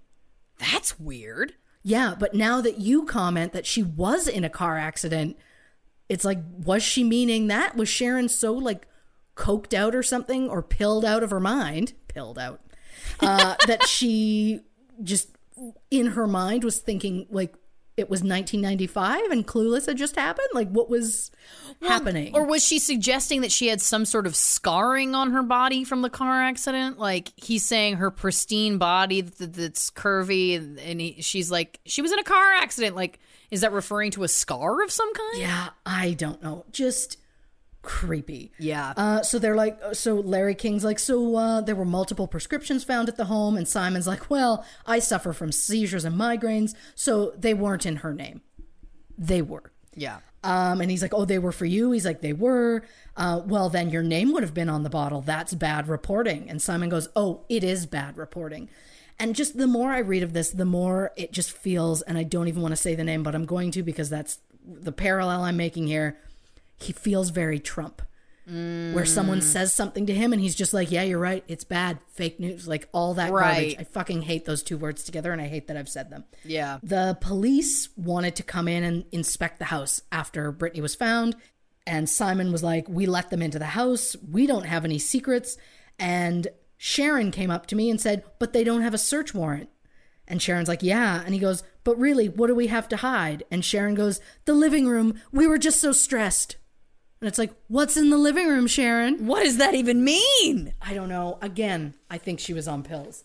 Yeah. So, this is when I said we would get back to it.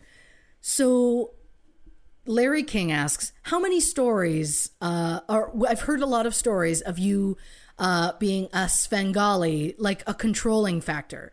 Monj- Monjack, sorry, it's all in everybody's last names. That's why I keep slipping.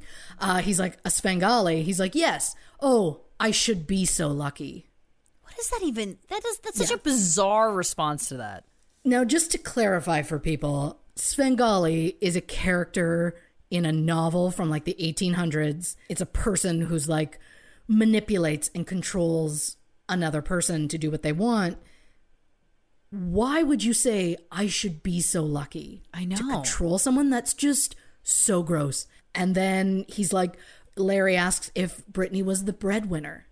To which Simon says, "Oh no, of course not." And so he's like, "Oh, did you earn a living?" And Simon's reaction was, "Uh, Sharon, please." So Sharon responds with, "He wouldn't let her pay. I would say a dime for anything." So it's like, "Oh, that's fucking rehearsed." Yeah. it's like, I will say your name and you will do what I want you to. oh boy. Then they're asked like, "Where are you going to go from here? You live together right now, but what's going to go on? Are you going to go to England? Where are you going to go?" He says, "I would never leave my mother-in-law. Are you crazy?" So, so creepy, all around. Again, Yeah. The tr- the transcript alone, I mean, it's it's worth that few minute read. I'll tell you that. It's disturbing Yeah. All around. Wow. well, I've got listen, you said something in there that made a little bell ring in my head, Oh, and this- that was this is my second piece of research. So you mentioned that they were very paranoid. You mentioned that Yes. that Sharon wanted the armored car. She was very paranoid. Well, yes. Enter a new player in the Brittany Murphy story, and that player Mm. is a woman named Julia Davis. Okay. Oh, see, I'm trying to build it up. You're layering. I'm trying to layer. It's like a dip. It's a dip. Um, right now we're at the lettuce, but soon we're going to get to those refried beans and yum yum, give me some. Okay, so I like that a lot. so Julia Davis was a Department of Homeland Security officer. She was working at the San Ysidro border crossing. This was in 2004, and this is one of the largest border crossings in the United States. It was July 4th of that year. She said that there had recently been a memo that was put out saying that there should be there was intel that there was going to be heavy tourist uh, sorry not tourist terrorist activity and people potentially trying to get into the country. So she claims that when she worked that day, she all of a sudden saw several people just getting waved through, and she thought that that seemed odd. So she went to tell her bosses, but because it was July 4th, they apparently weren't working. So she goes above their heads and reports that she thinks that there's been uh, suspected Al Qaeda coming through the border. Boy. Yes. So she has th- that again. That report went to her boss's bosses, essentially. Those bosses did nothing. So instead of her letting it go, she reported them to the FBI. The Department of Homeland Security, in turn, allegedly, this is of course allegedly, but Yeah. the way that she tells the story is that they retaliated against her. They harassed her. They used wiretaps. They read her emails. She claims her and her husband were falsely imprisoned twice. Um, now she followed a lawsuit against the Department of Homeland Security, which was apparently it. Apparently, this did happen uh, from everything that I can find. Um, and apparently, she did win that lawsuit. Now, again, I'm speculating because all I could seem to find was stuff that was kind of from her point of view, but I couldn't find anything saying it wasn't true. So, bear with me. We'll again, we'll take all of this uh, through a through a critical eye. But Judge Daniel Leach ruled that the government caused her to have to resign involuntarily because she was getting uh, harassed so badly. He also ruled that the government engaged in illegal conduct against her. And shortly after she won this litigation, she claims that the Department of Homeland Security escalated their reprisals by raiding her home with a Black Hawk, hel- Black Hawk helicopter that literally landed basically in front of her house. A Black mm. Hawk helicopter Oh boy. and a special response team with a total of 28 federal agents armed with assault weapons. In spite of not possessing a search warrant, apparently they spent an hour and 45 minutes searching their home. Her neighbor was a young man named Matthew Judd who videotaped the, the raid, and he was 25 at the time. Mysteriously, he died several weeks later. She was not at home during the time of the raid, but apparently her parents were. So here's Huh. so I know you're thinking, what's what does all this have to do with anything, Lauren? I'm gonna tell you. So how does all of this connect to Brittany Murphy? She claims, Julia Davis claims that she was very close friends with Brittany Murphy. And that she, that Brittany Murphy had publicly supported Julia Davis when she was going through these issues, and she believes that Brittany and Simon were targeted by the government because of their connection to her. She claims that they tried to deport mm-hmm. Simon, which is why he and Brittany got married so quickly in a secret ceremony. And she claims that they were on a DHS watch list. Now, it seems to me that if he, as you've already stated, had a visa that had expired, perhaps he was trying to be getting deported, not because there was some sort of weird conspiracy, but just because he was in the country illegally, which feels like it would make sense. The claims of their friendship are so interesting because there's nothing that can really substantiate it. One source said that there was no proof of it other than a letter that Julia had written to Brittany asking her to speak on her behalf. And apparently, Brittany's publicist responded saying, She doesn't know you, thanks, bye bye. But Brittany's father, uh, when he was alive, he believed Julia Davis's story, and he said that Brittany had told him she was afraid to go home because of the sneak and peek and other terror tactics being used against her because she had supported Julia. What's a sneak and peek? I'm going to tell you. a sneak and peek is a search warrant that authorizes law enforcement officers to essentially go into your home without permission or your knowledge and to secretly kind of clandestinely clandestinely that was the word they used which i thought was amazing uh, search the premises usually requiring a very stealthy break and enter oh. yeah so all of this, I was like, I don't know. This sounds really far fetched. This sounds like this woman has, you know, she made this up? She has also, uh, you know, released a, a full length documentary about this. Did I try and watch it? You better believe I did, but I could not find it anywhere. But then I started to again because listen, this is I learned from the best. I learned from you. I'm like, I gotta look. I can't assume that she's lying. I can't assume that this is all fake. So then I started to do a little bit of cross referencing. Now, I know we're going to get to, I think, Simon's radar interview, but in that interview, he apparently said they had 56 cameras around the house as well as a scrambling device so that no one could listen to their phone conversations. At some point, and again, I couldn't find this myself, but it, he did say that, that both he and Brittany believed that they were under government surveillance. Again, I couldn't double, I couldn't, uh, you know, find multiple sources of when or where he said that, but that was somewhere in the reading I was doing. But here's the other thing. Brittany was named as a witness in the case that the government had brought against Julia Davis and was set to appear in court in February 2010 to testify, but she did die, of course, two months prior in December 2009. She was apparently only set to be a minor witness, but that does kind of seem to prove that they must have at least known each other on some level. Again, I couldn't seem to find any sort of proof like I couldn't find any like transcripts of like the witness lists. Um, Sure. So I don't know whether that's true or false.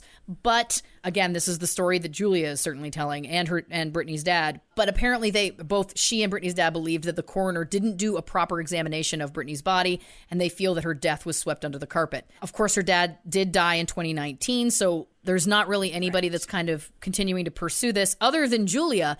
But Julia has been a little busy. That's right. I visited something called her IMDb page, on which she has many producer credits and director credits that are uh, as recent as 2019, as well as a stunt credit for The Amazing Spider-Man 2 in 2014. And she has uh, has has she's listed herself as Helen Hunt's stunt double from As Good as It Gets, uh, although that was not credited in the film. And uh, she goes on to have editor credits, music department credits, cinematography, second AD, writer, actress, the list goes on and on.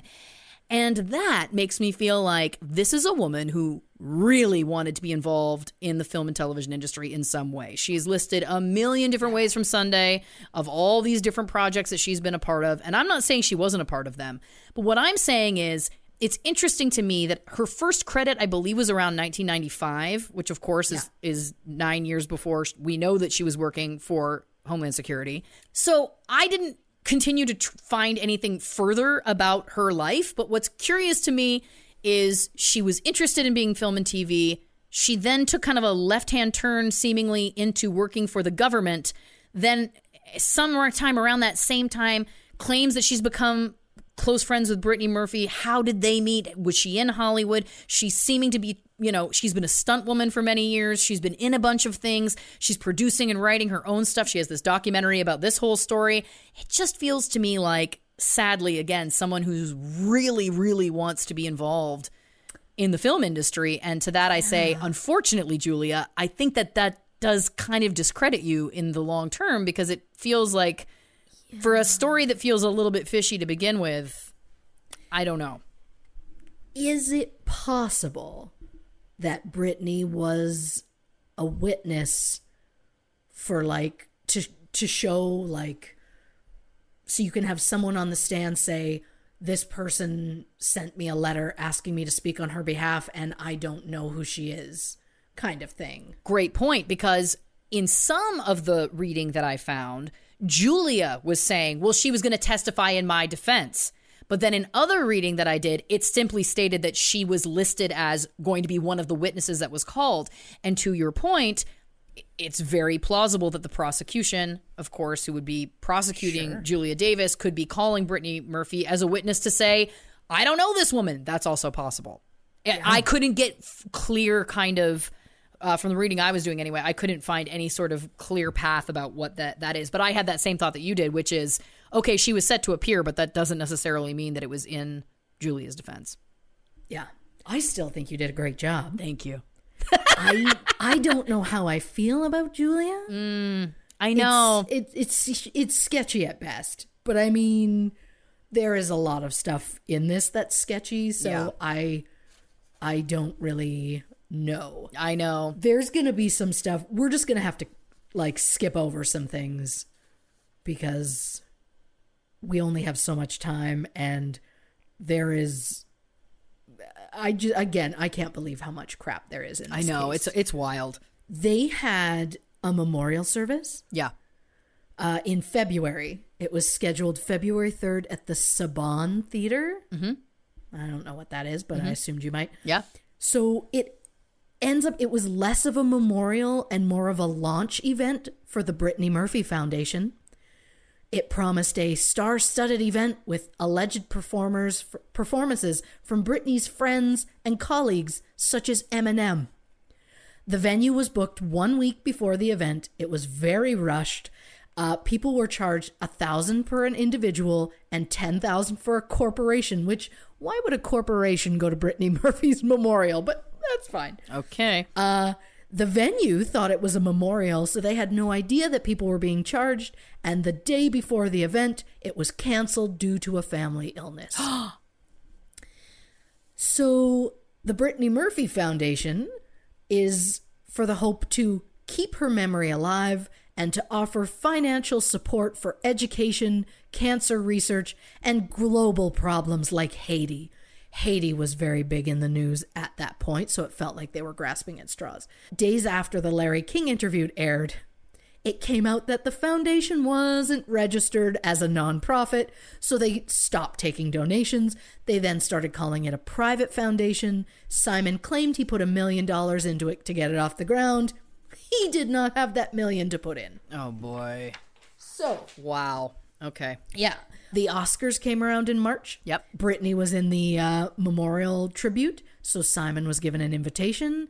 He went and took a friend of Brittany's as his date. It didn't seem like it was like as like a date date, but like he just wouldn't go alone, and I guess Brittany's mom didn't go. And when the press commented to him that they felt it was like a little inappropriate to bring a date to this, he responded, which, oh, Simon, I wouldn't have someone ugly with me. this is also like a 300 and some pound man who's like, just, okay, I don't even give a shit about his weight. He's just a gross human being. Oh, he's begin with, so- slovenly. He was like, I remember the photos from that time period, and like his shirts that were too short, and like you know, like he, yes, Mm-hmm. no, he was, he was very off-putting, certainly. Yeah. Yes. Uh, he tried unsuccessfully uh, to get into many after parties, but was denied. He told Radar that, oh, they told me they were at capacity. I just think it's such a shame since Vanity Fair said that Brittany was their favorite interview and one of their favorite people. It's like, well, then maybe they would have let Brittany in, but not Yeah. you. Like, gross. Gross. And then again, he was asked, like, why are you going to the, why are you trying to go to all these Oscar parties? Like, settle down. I was only going to the parties for Sharon so she could see friends and be part of the grieving process for her. I could not find Sharon there anywhere. It was him and this date, and that was it. So, how was going there going to be for Sharon? And then he says, and it's my 40th tomorrow, so I thought it might be nice to celebrate after all the pain. And it's like, well, okay, sure, sure. Your wife died like three months ago. Yeah, calm down, man. Right? Jeez. Yeah. So then he does an interview with Radar, which you mentioned. Uh, he was allegedly paid ten thousand dollars to do that interview. Radar has a thing on their website that is like, "We will pay you money for good information." So he really liked to go to the press and really anyone that could offer up cash. He showed the cameras around the house. He showed the bathroom where Brittany collapsed. He looked into the camera and said, You're the first people to see the infamous bathroom Oh my god. which is gross. The whole time he's smoking a cigar, he uses the cigar to like point at things. It's just gross. Uh, he said today was the three month anniversary of her death, and before I saw you, I was with Sharon at the grave. Well, yet at that point in March, her grave still didn't have a headstone. It wouldn't have a headstone until the middle of May, which feels like a very long time. Maybe Yeah. that's a process. I don't know. no, that sounds like a long time to me. Maybe I'm wrong, but Yeah. certainly for people who live in Hollywood with money and all those things, Yeah, you would you would think- think that that would just yeah. Okay. Uh, so for the sake of time, I'm going to try and just like buzz through some of this. Do it. So May 23rd. Yeah. Simon has not been feeling well for a few days. Tingling, numbness. He's reliant on a, an oxygen machine. He has fevers between 96 and 105 degrees. The fact that that alone wasn't enough to go to a fucking hospital. Okay. Yeah. He was coughing up thick black mucus. He was fainting. Um, his publicist said he saw his client two days before and he looked fine. Simon said that he had a heart condition and was having bypass surgery soon. He had been diagnosed with pneumonia nine times over the past year. So overnight, May 22nd, Simon's struggling to sleep because he's sweating and he's coughing. 7:30 p.m. Sharon hears him making some sort of gurgling noise, went to him, he's laying in bed. She sat at his bedside. He had liquid like pouring out of his mouth, so she would just like wipe it away from his mouth. And her Sharon's quote is it wasn't like he was losing consciousness, but simply closing his eyes and becoming unresponsive.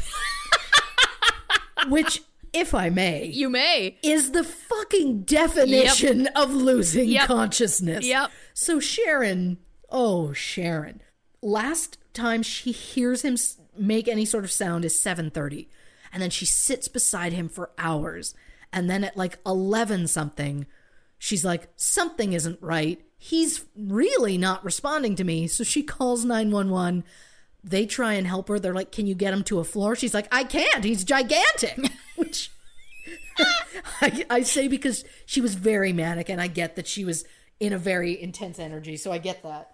But uh, and they were like, he's gigantic, and she's like, I can't, and it's like, yeah, he would, she wouldn't have been able to move him. Yeah. they show up, they try CPR and all of this, and I think at that point they were like, oh, it's he's been gone for a while, so Jesus. Yeah. Well, I also very quickly just want to. Uh, Yeah. we, we didn't mention this, and I'm so sorry if you were going to mention it later, but it should also be noted that around this time, they were sharing a bed, correct? Oh, Sharon. yeah, we're getting to that. Okay, sorry, my bad. Okay. Yeah, no, no, no. It needs to be said. Yeah, that's right? the that's the Yeah. detail for me where I'm like, this is crazy. Yeah. Uh, so Simon dies. Yes. Get, there's an autopsy, community acquired acute bronchopneumonia. The medical examiner calls Simon's doctor, a Dr. Croup. Yep. Which is ironic because you know the croup is the coughing thing. Yep. Absolutely. mhm. Asks him about this bypass surgery that Simon had claimed before he was going to have. And the doctor said he had not diagnosed Simon with any cardiac condition and he performed a recent EKG and CT scan and no problems were found. I also find it complete bullshit that he went to a doctor and Yeah. had scans done, but okay. So a drawer is open, and inside the drawer, it's just prescription bottles everywhere. Um, many of them are emptied, some are still sealed. Uh, the most of the prescriptions have the names um, either Simon Monjack, his alias Trevor Williams, Sharon Murphy, or Sharon Monjack. Oh my god. He checks the other side of the bed and is told by Sharon that that is her side of the bed.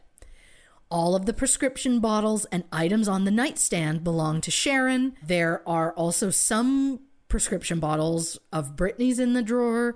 The dresser near the bed has Sharon's clothes in it. They said they just comforted each other after Brittany died. Now, in that documentary that I that we had both watched, my favorite quote, they asked Simon's mother, Linda, if she thinks that potentially there was a sexual relationship between Simon and Sharon. And she said, quote, Simon wouldn't have been with Sharon. He only liked women who were young and beautiful. Oh, I mean, the shade, Linda. The shade. Amazing. but also, like, that's like saying that any any mother is going to say that about her son. Well, he only liked young women. Well, you were across the ocean, and by the way, we know they were sharing a bed. So, Yeah. Yeah. Uh, Sharon denies that Brittany and Simon had any sort of abuse when it came to prescription pills, which we've proven otherwise. yeah. There were 50 prescription bottles logged. One was from like 2008, four from 2009, 45 of them were from 2010 alone. And that's from January 15th to May 19th. That's not a lot of time. No. His main ones, uh, Cymbalta, which is like depression and anxiety, he had the prescription for 97 days. He consumed 186. Jesus. Uh, he was supposed to be taking one a day. Yeah. Uh, he also was on lorazepam for anxiety. He had the prescription for 104 days. He consumed 517 of them. Oh my God.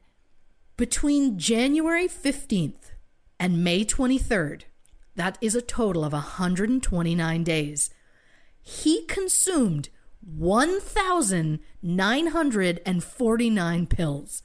Most of them were prescribed at about one a day. Some of them were three or four a day, but even four pills a day would get you to 516.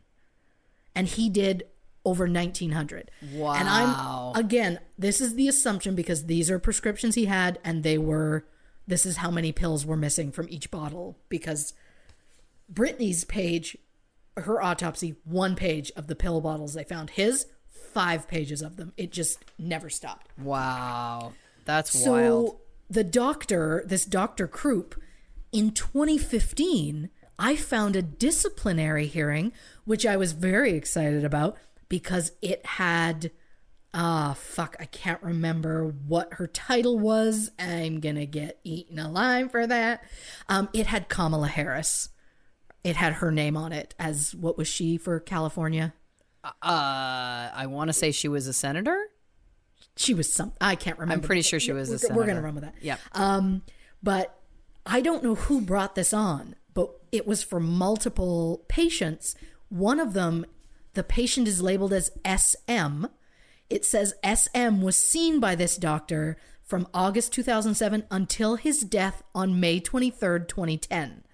He was prescribed amount, large amounts of hydrocodone and lorazepam, even though SM was never seen in the office. SM had several medical issues, but the doctor did not address them. There was no notation for any re- there was no reasoning behind why he was prescribing these things there was no follow-up visit with sm uh, he this doctor failed to document any sort of physical exam he failed to have a reasonable treatment plan and so i mean this entire thing is going to be on uh, the virtual case file but come on that's got to be simon right Of course. Come It on. It has to be, right? Yes. Um, so the autopsy, the medical examiner called Linda, Simon's mother, to inform her that her son had died. And he said, or she said, at the time of his death, Simon was not legally married. As it, the book that I read really was like, oh, so him and Brittany never got married. And I'm like, no, wh- as soon as you die, your spouse is no longer legally married to you. Right, So yes. once there is a death certificate, you're not legally married. So it's not a surprise. Um, and he had a minor child living in England. What? Yeah. Wow. So this comes to Christy's section entitled The Real Simon Monjack. Have I been just leaving a little bit of breadcrumb to make us be like, he's weird, but whatever? Well, get ready, folks.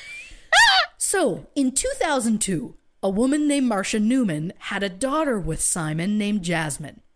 He stayed with her until Jasmine was two and then left and never spoke to her again. Uh, in 2008, there was a rumor going around that he had children, and he told People.com that he and Brittany planned to start a family, although, quote, according to the internet, I already have several. he actually did. Oh no. Yeah. Uh, so, which is just such a dick move to be like, oh, look at all these people telling lies about me. And it's like, that's true. It's all true. Yeah.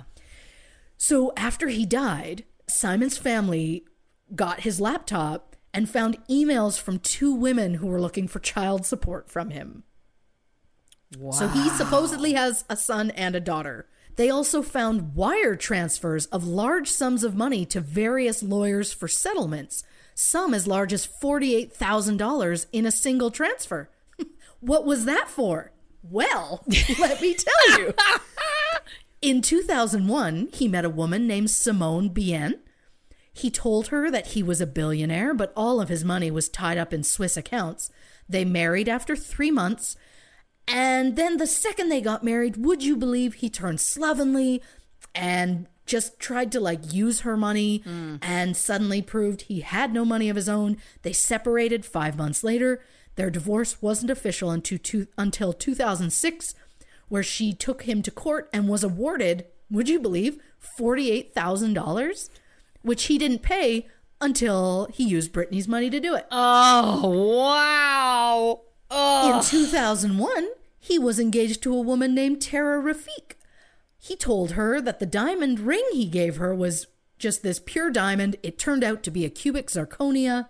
She tried to contact Brittany when she heard that the two of them were together, but couldn't reach her.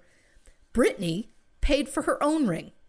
Technically, rings because she couldn't decide between two, so she bought two. Yeah. mm. Um, so there's the script for the White Hotel, which is what got Brittany interested in wanting to meet him in the first place. He claimed he wrote that. Well, It was actually written by a woman named Susan Potter. Simon offered to look over the script for her and help her make any changes, but instead he simply removed her name from the script entirely. So when Brittany wanted to meet the screenwriter, Simon claimed it was him. Oh wow. Somebody involved in this knew about it. It was either an agent or a manager, I'm not sure. They tried to intervene and let her know about Simon, and would you believe they were fired?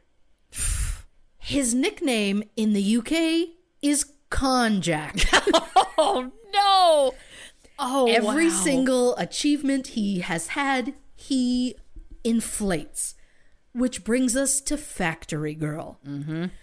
It's the work he's most known for. It's the work he used to make a name for himself in Hollywood. He sued people that were making the movie, claiming that it was his story and that they had stolen it. If they ever wanted this movie to be made, they had to just suck it up and settle with him and give him a writing credit. The actual writer of the movie, George Hinkenlooper? Hickenlooper? Yes. I oh boy. He posted on IMDb the true story of everything that happened, but Brittany called him and begged him to take it down. He warned her about Simon. She hung up on him. When he called her months later to check up on her, Simon refused to let him speak with her on the phone. So, oh, boy. we're not done. Oh boy. Um, A woman who was Simon's girlfriend at the time invested 200,000 pounds in a film project of his that turned out to be fake. In 2005, warrants were issued for his arrest in Virginia for credit card fraud. He's been evicted from four different houses by the bank, and they sued him for $470,000, which he has not paid. He at one point claimed he single handedly founded the Brit art movement and had purchased 150 paintings. The truth is, he purchased one and sold it immediately after he bought it. He claimed to be a billionaire, an heir to a British steel and fortune, and owned a, the largest private art collection in the world. These are just some fun, quick quotes that people have said about Simon. He was spellbindingly believable. He lied with authority, poise, specificity, and directness. Bullshitter. That might be my favorite. Manip- manipulative liar and sociopath. He begged, borrowed, and stole, didn't care who he hurt. He was a lavish liar. He pulled the wool over everyone's eyes. He was chaotic. He liked to make the most out of anything he'd done. He was interested in photography, so he told people, I've taken pictures for Vogue. Simon's quote was, I know I've been called a con man. I'm not perfect. I never said that I was. But there's been so much rubbish written about me and Brittany. Most of what you read is made up. My problem is I don't look like Ashton Kutcher, nor do they like the fact that she married someone who's not famous. Here, stars like to marry other stars. or maybe they were just concerned about Brittany. you know? Yeah. Yeah. I, I have one extra thing. This is my final little gift. No, please. And this one comes from a personal source.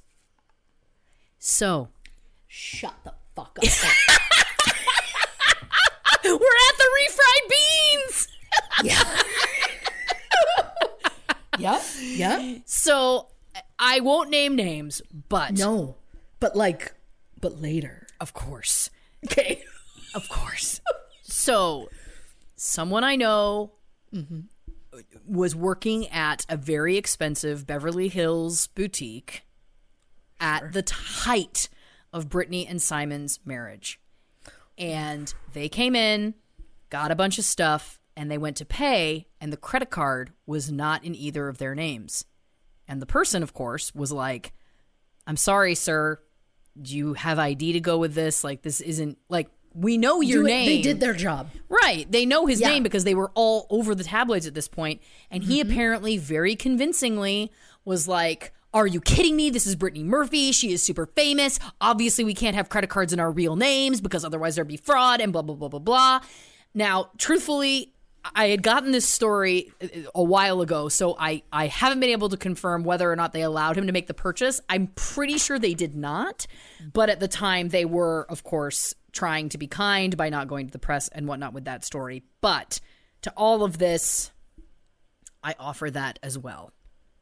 I like insider information.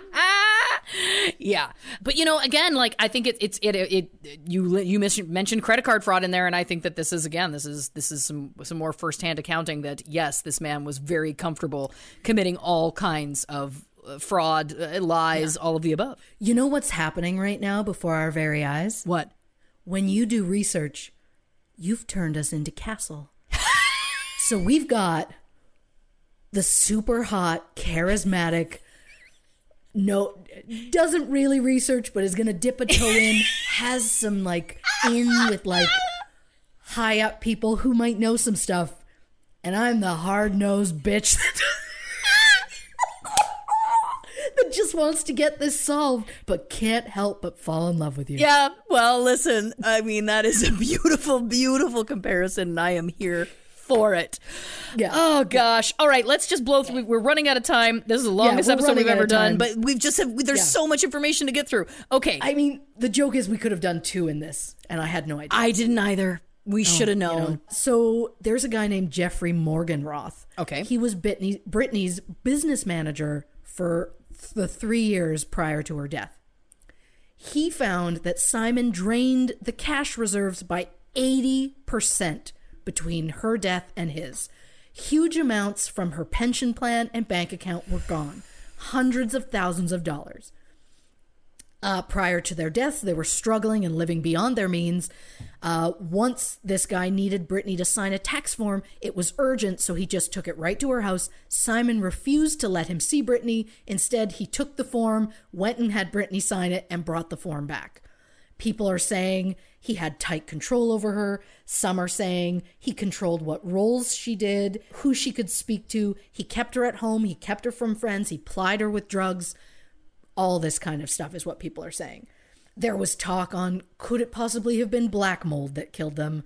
I I don't think so. I mean, they claim they did a test in the house 2 months before Brittany died and that it was clean. Sharon tried to sue the builders of the home claiming it was black mold.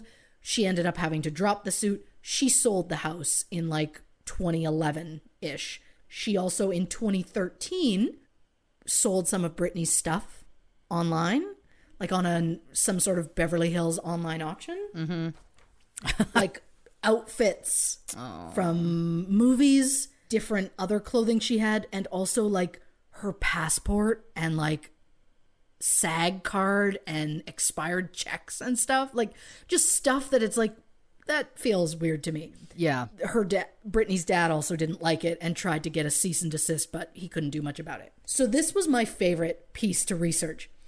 In January of 2016, a show called Hollywood Medium with Tyler Henry started. I'm familiar. Tyler Henry, for those who don't know, is a 19 year old kid, or he was at the time, because Yep. this is, I'm talking pilot episode. He comes from a small town. He doesn't know much about pop culture. He claims to have psychic, psychic abilities. This show has gone on for like five years or something now, or five seasons or something. His very first episode, his very first guest was Jaime Pressly. He claims he doesn't know who the person is before he gets there because it throws off his reading or then he could cheat or whatever, but it's like, okay. So, first he's telling Jaime like he felt her paternal grandparents, and in the end, he felt like a father figure of hers. Brittany, or Brittany, ooh, sorry, Jaime. Jaime Pressly bought it hook, line, sinker. In the middle of it, out of nowhere, he goes, A younger woman who feels like she's passed way too soon, and when she comes through, she's making my lungs hurt quite a bit. Jaime doesn't do anything. So he goes, Okay, she's blaming an outside influence. She's saying that she's in a very manipula- manipulative situation where I feel that an outside person who is detrimental to influencing her actions in certain areas still gets nothing. There's a reference to a B initial. Still nothing. I just saw Britney Spears. So that usually references the name Britney.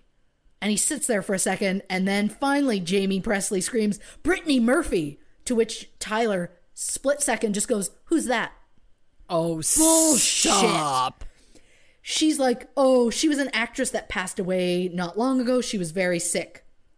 The man she married, he OD'd, uh, which he didn't, Jaime, but okay. Uh, when he when she started seeing him, he manipulated her and was more of a Svengali than anything. That term Svengali. Svengali, man. Then in the end, uh, he was like, "Oh, well, she didn't have a message for you. She's not here for you. She just was coming out, whatever."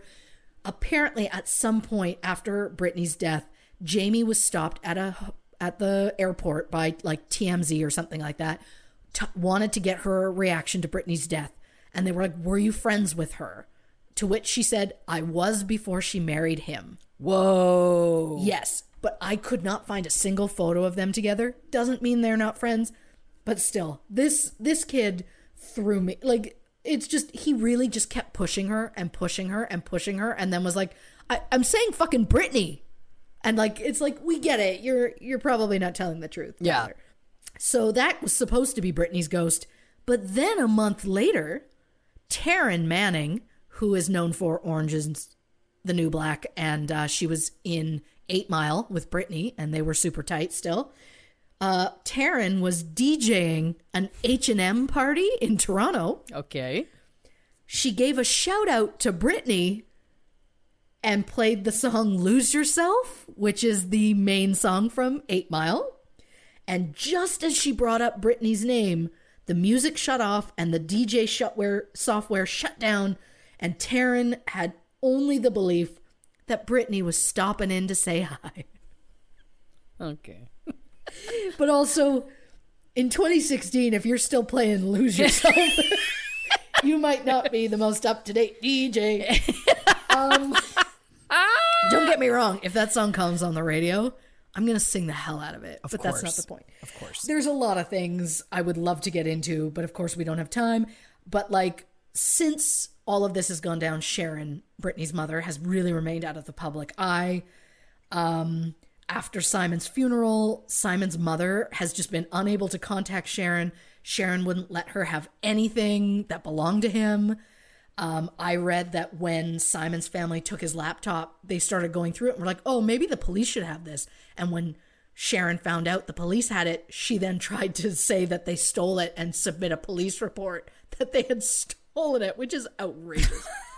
so I get that there are so many things, but I have a theory and it's so specific I wrote it down so I wouldn't forget. Love it. Because I'm very proud of this. Okay. So this is going to be a theory on their entire relationship. Because I can't be stopped. Why would you? Right. So Simon sees Brittany as an easy target. She's clingy. Uh, he used her to get a green card and to boost his resume in Hollywood. Afraid that she would see right through him and leave him, he mentally abused her and made her paranoid about everything. Uh, he told her they were being followed, that her career would die if paparazzi spotted her at a doctor's office. He made her think she was under surveillance. Um, the house was like Fort Knox, surveillance cameras everywhere. Uh, Brittany's friends said that Simon is the one who incited all the paranoia regarding the par- paparazzi with her.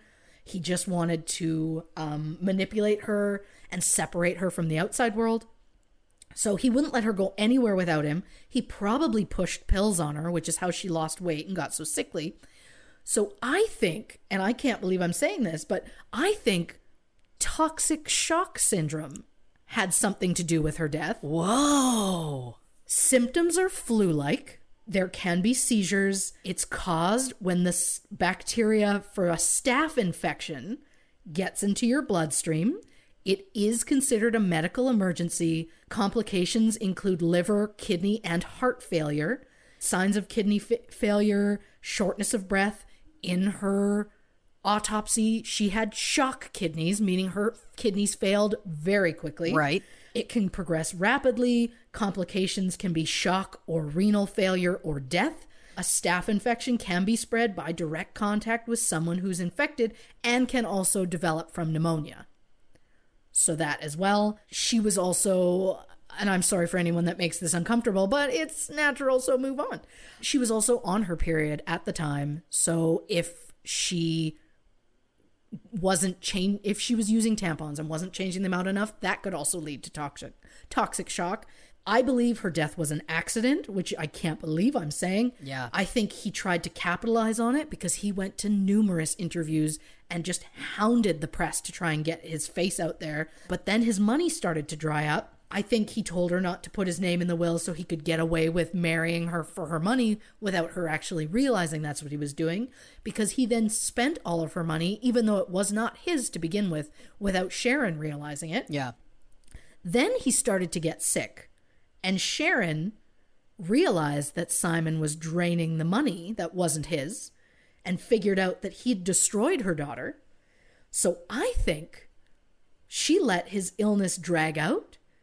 Maybe she gave him the wrong medication a couple of times. Maybe she denied him that oxygen tank he was so obsessed with and needed. Anything to prolong his suffering. Then one night, she's sitting by his bed. She watches him breathe his last breath. She waits until she's sure he's dead, then calls 911. That is my belief. I believe she knew, she figured it out at some point in the last little while that he was pretty much responsible for the destruction of her daughter. Yeah. And I believe she sat there, watched him suffer, and that's why she she waited 5 hours from the last time she heard him say any sound or utter a sound before she called 911. So I truly believe she sat there and watched him die and that was like all she needed for like a well, that's as much closer as I'm going to get. And so that's what I'm going to say. And to that I say, Sharon, if you're uh looking to get Brittany's story out there, I would love to talk to you about that. I have no writing credit to my uh, resume, but I'd like for that to be my first one. So, theories at truecrimeandcocktails.com. Okay, first of all, that was amazing. So well written. Kudos. Second of all, this is so plausible. I completely mm-hmm. think you're right. Third of all, I know that we, again, I talked a, a great deal about this weird government conspiracy angle, and I know that part of what Julia Davis and Brittany's father believed was that potentially they were poisoned by the government. I think that that's starting to feel, again, a little implausible, but I thought I would just mention it before we go. But uh, in terms of theories, I think exactly what you said, but also they had swine flu. yeah. Like I think Yeah. overall we we're pretty much on that same boat of like we think they had something bigger going on yeah. and they were already so incredibly unhealthy with the Oh. amount of like prescription drugs that they were wolfing down. Mm-hmm. Like multiple different pharmacies, multiple different names so that they could go to different doctors and get, you know, whatever. It just I think that I think both were accidents Yes. and because I think their their bodies were in such poor health that they couldn't fight anything off. But I truly believe that she figured it out in the end and just let it happen because she said she slept in that room. She sat by his bedside table. She wiped his mouth anytime there was something that came out. But it's like the last time she heard a sound was 7:30 and then when the paramedics got there they're like, "Oh, no, he is he's dead." and I think she waited. I think you're right. I think that I there's think some she waited till that, she that seems knew. yeah. And since then, in the wind. She's come out a couple of times. Um, she sold the clothes because I think he left her with so little money. Yeah. And then what's what's she gonna do? Suddenly out of nowhere go get a job for the first time in forty years? Like what she she hadn't worked since Brittany uh, not 40 years Jesus Christ do that math Christy she hadn't worked probably since like Brittany was like in Clueless Right. because then she just moved in with Brittany and went around with her and did whatever with her. So I guess like she got the money from selling that house, which that house was bought, torn down, rebuilt, and sold for so much more because now it's apparently way bigger than it was. But Right. I'm just saying she had that money to go on. And then she sold some items, I think, out of a desperation, like, I need a little more so that she can just go and live her life quietly and whatever. But Well, listen, no matter what, of course it's a tragedy. Obviously, when somebody dies so young, it, it always is. Um, you know, uh, Simon also died. Um, I, I'm not trying to be crass, but you know what? Uh, it, it is very sad because it does feel like at the end of the day, no matter how you slice it, multiple sources said that if Brittany had been in the hospital even just 24 hours sooner, that she probably would still be alive today. And that is to me the real tragedy of this, that it wasn't. I don't think it was some large government conspiracy. I don't think it was a murder. I don't think it was anything nefarious. I think it ultimately was just a very codependent relationship, both the one between him, her and Simon, and the one between her and her mother, and the three of them. I think also were a weird, codependent, kind of toxic relationship and this paranoia and and fear probably drug induced as well as as all of the above um that that kept them just from getting the medical attention the simple medical attention that could have saved them both of them. And i think that that really is the tragedy here. Christy oxborough your research always top notch. Uh as for me i'm glad i stirred the batter. I'm happy that i got a couple things in there. I saw your face change a couple times and that's all i wanted. Um it was truly a pleasure truly a pleasure. And listen maybe i'll dip my toe again in the future. Who knows? But for now it was fun. Um but listen, thank you everybody for listening. This, of course, is our first episode of season two, Famous Fatalities edition of True Crime and Cocktails. If you have a theory about Brittany Murphy or anything else we've ever talked about on the show, email us theories at truecrimeandcocktails.com and make sure you're following us on all of our social accounts if you aren't already. I mean, goodness, what are you doing? You're listening this far. You've, you you've listened to this for almost two and a half hours.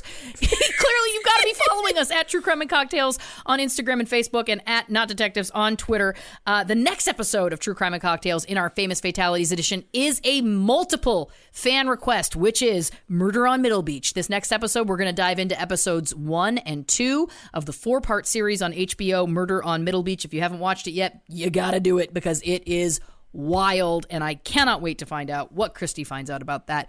Christy, do you want to say goodnight to the people? Um, I do, but before I say that, I want to say I'm going to do this in my best Lauren, but I'm not I'm not great at it. Lauren Ash, I just want to thank you for your research. Coming out the gate hot. I uh Okay, I, I didn't get to the right level. No, was it to, was but- pretty accurate. It was pretty accurate. I I love that you researched the excitement childlike is what like you were you were the again we keep bringing it back you were like a child on christmas morning i was. you were just st- it was like i woke up at 6 a.m and you're standing at the end of the bed just like is it time yet can we check if santa's here like that's the excitement level i can feel across through a computer screen. I could feel it. It was that heated, and I am here for it. Uh, you're gonna put me out of a job, and I could not be happier that I I can't wait to see where more Lauren research goes. Well, uh, listen, I might be out of a job soon, so I might have more time on my ass. What am I talking about? I will be out of a job soon. I'll get another one. Anyway, I've been pushing on Twitter. I some I somehow became like the voice of like the people trying to get it to come back. Like people keep tweeting at me and they're like, "How do we? How do? What else can we do besides this?" And I'm like, "I'm not the leader. I don't know." but apparently, I am, and I'm I'm just uh, I'm just trying to get uh, a wrong undone. well, listen, bless That's you. all I'm trying to do. Bless you. Uh, but listen, onwards and upwards, always discovering new things like my love of researching this podcast. And I couldn't be doing it with uh, anyone other than my favorite person. So thank you so much. Well, as the Beckett to your castle, it's an honor. Good night, everybody. Good night.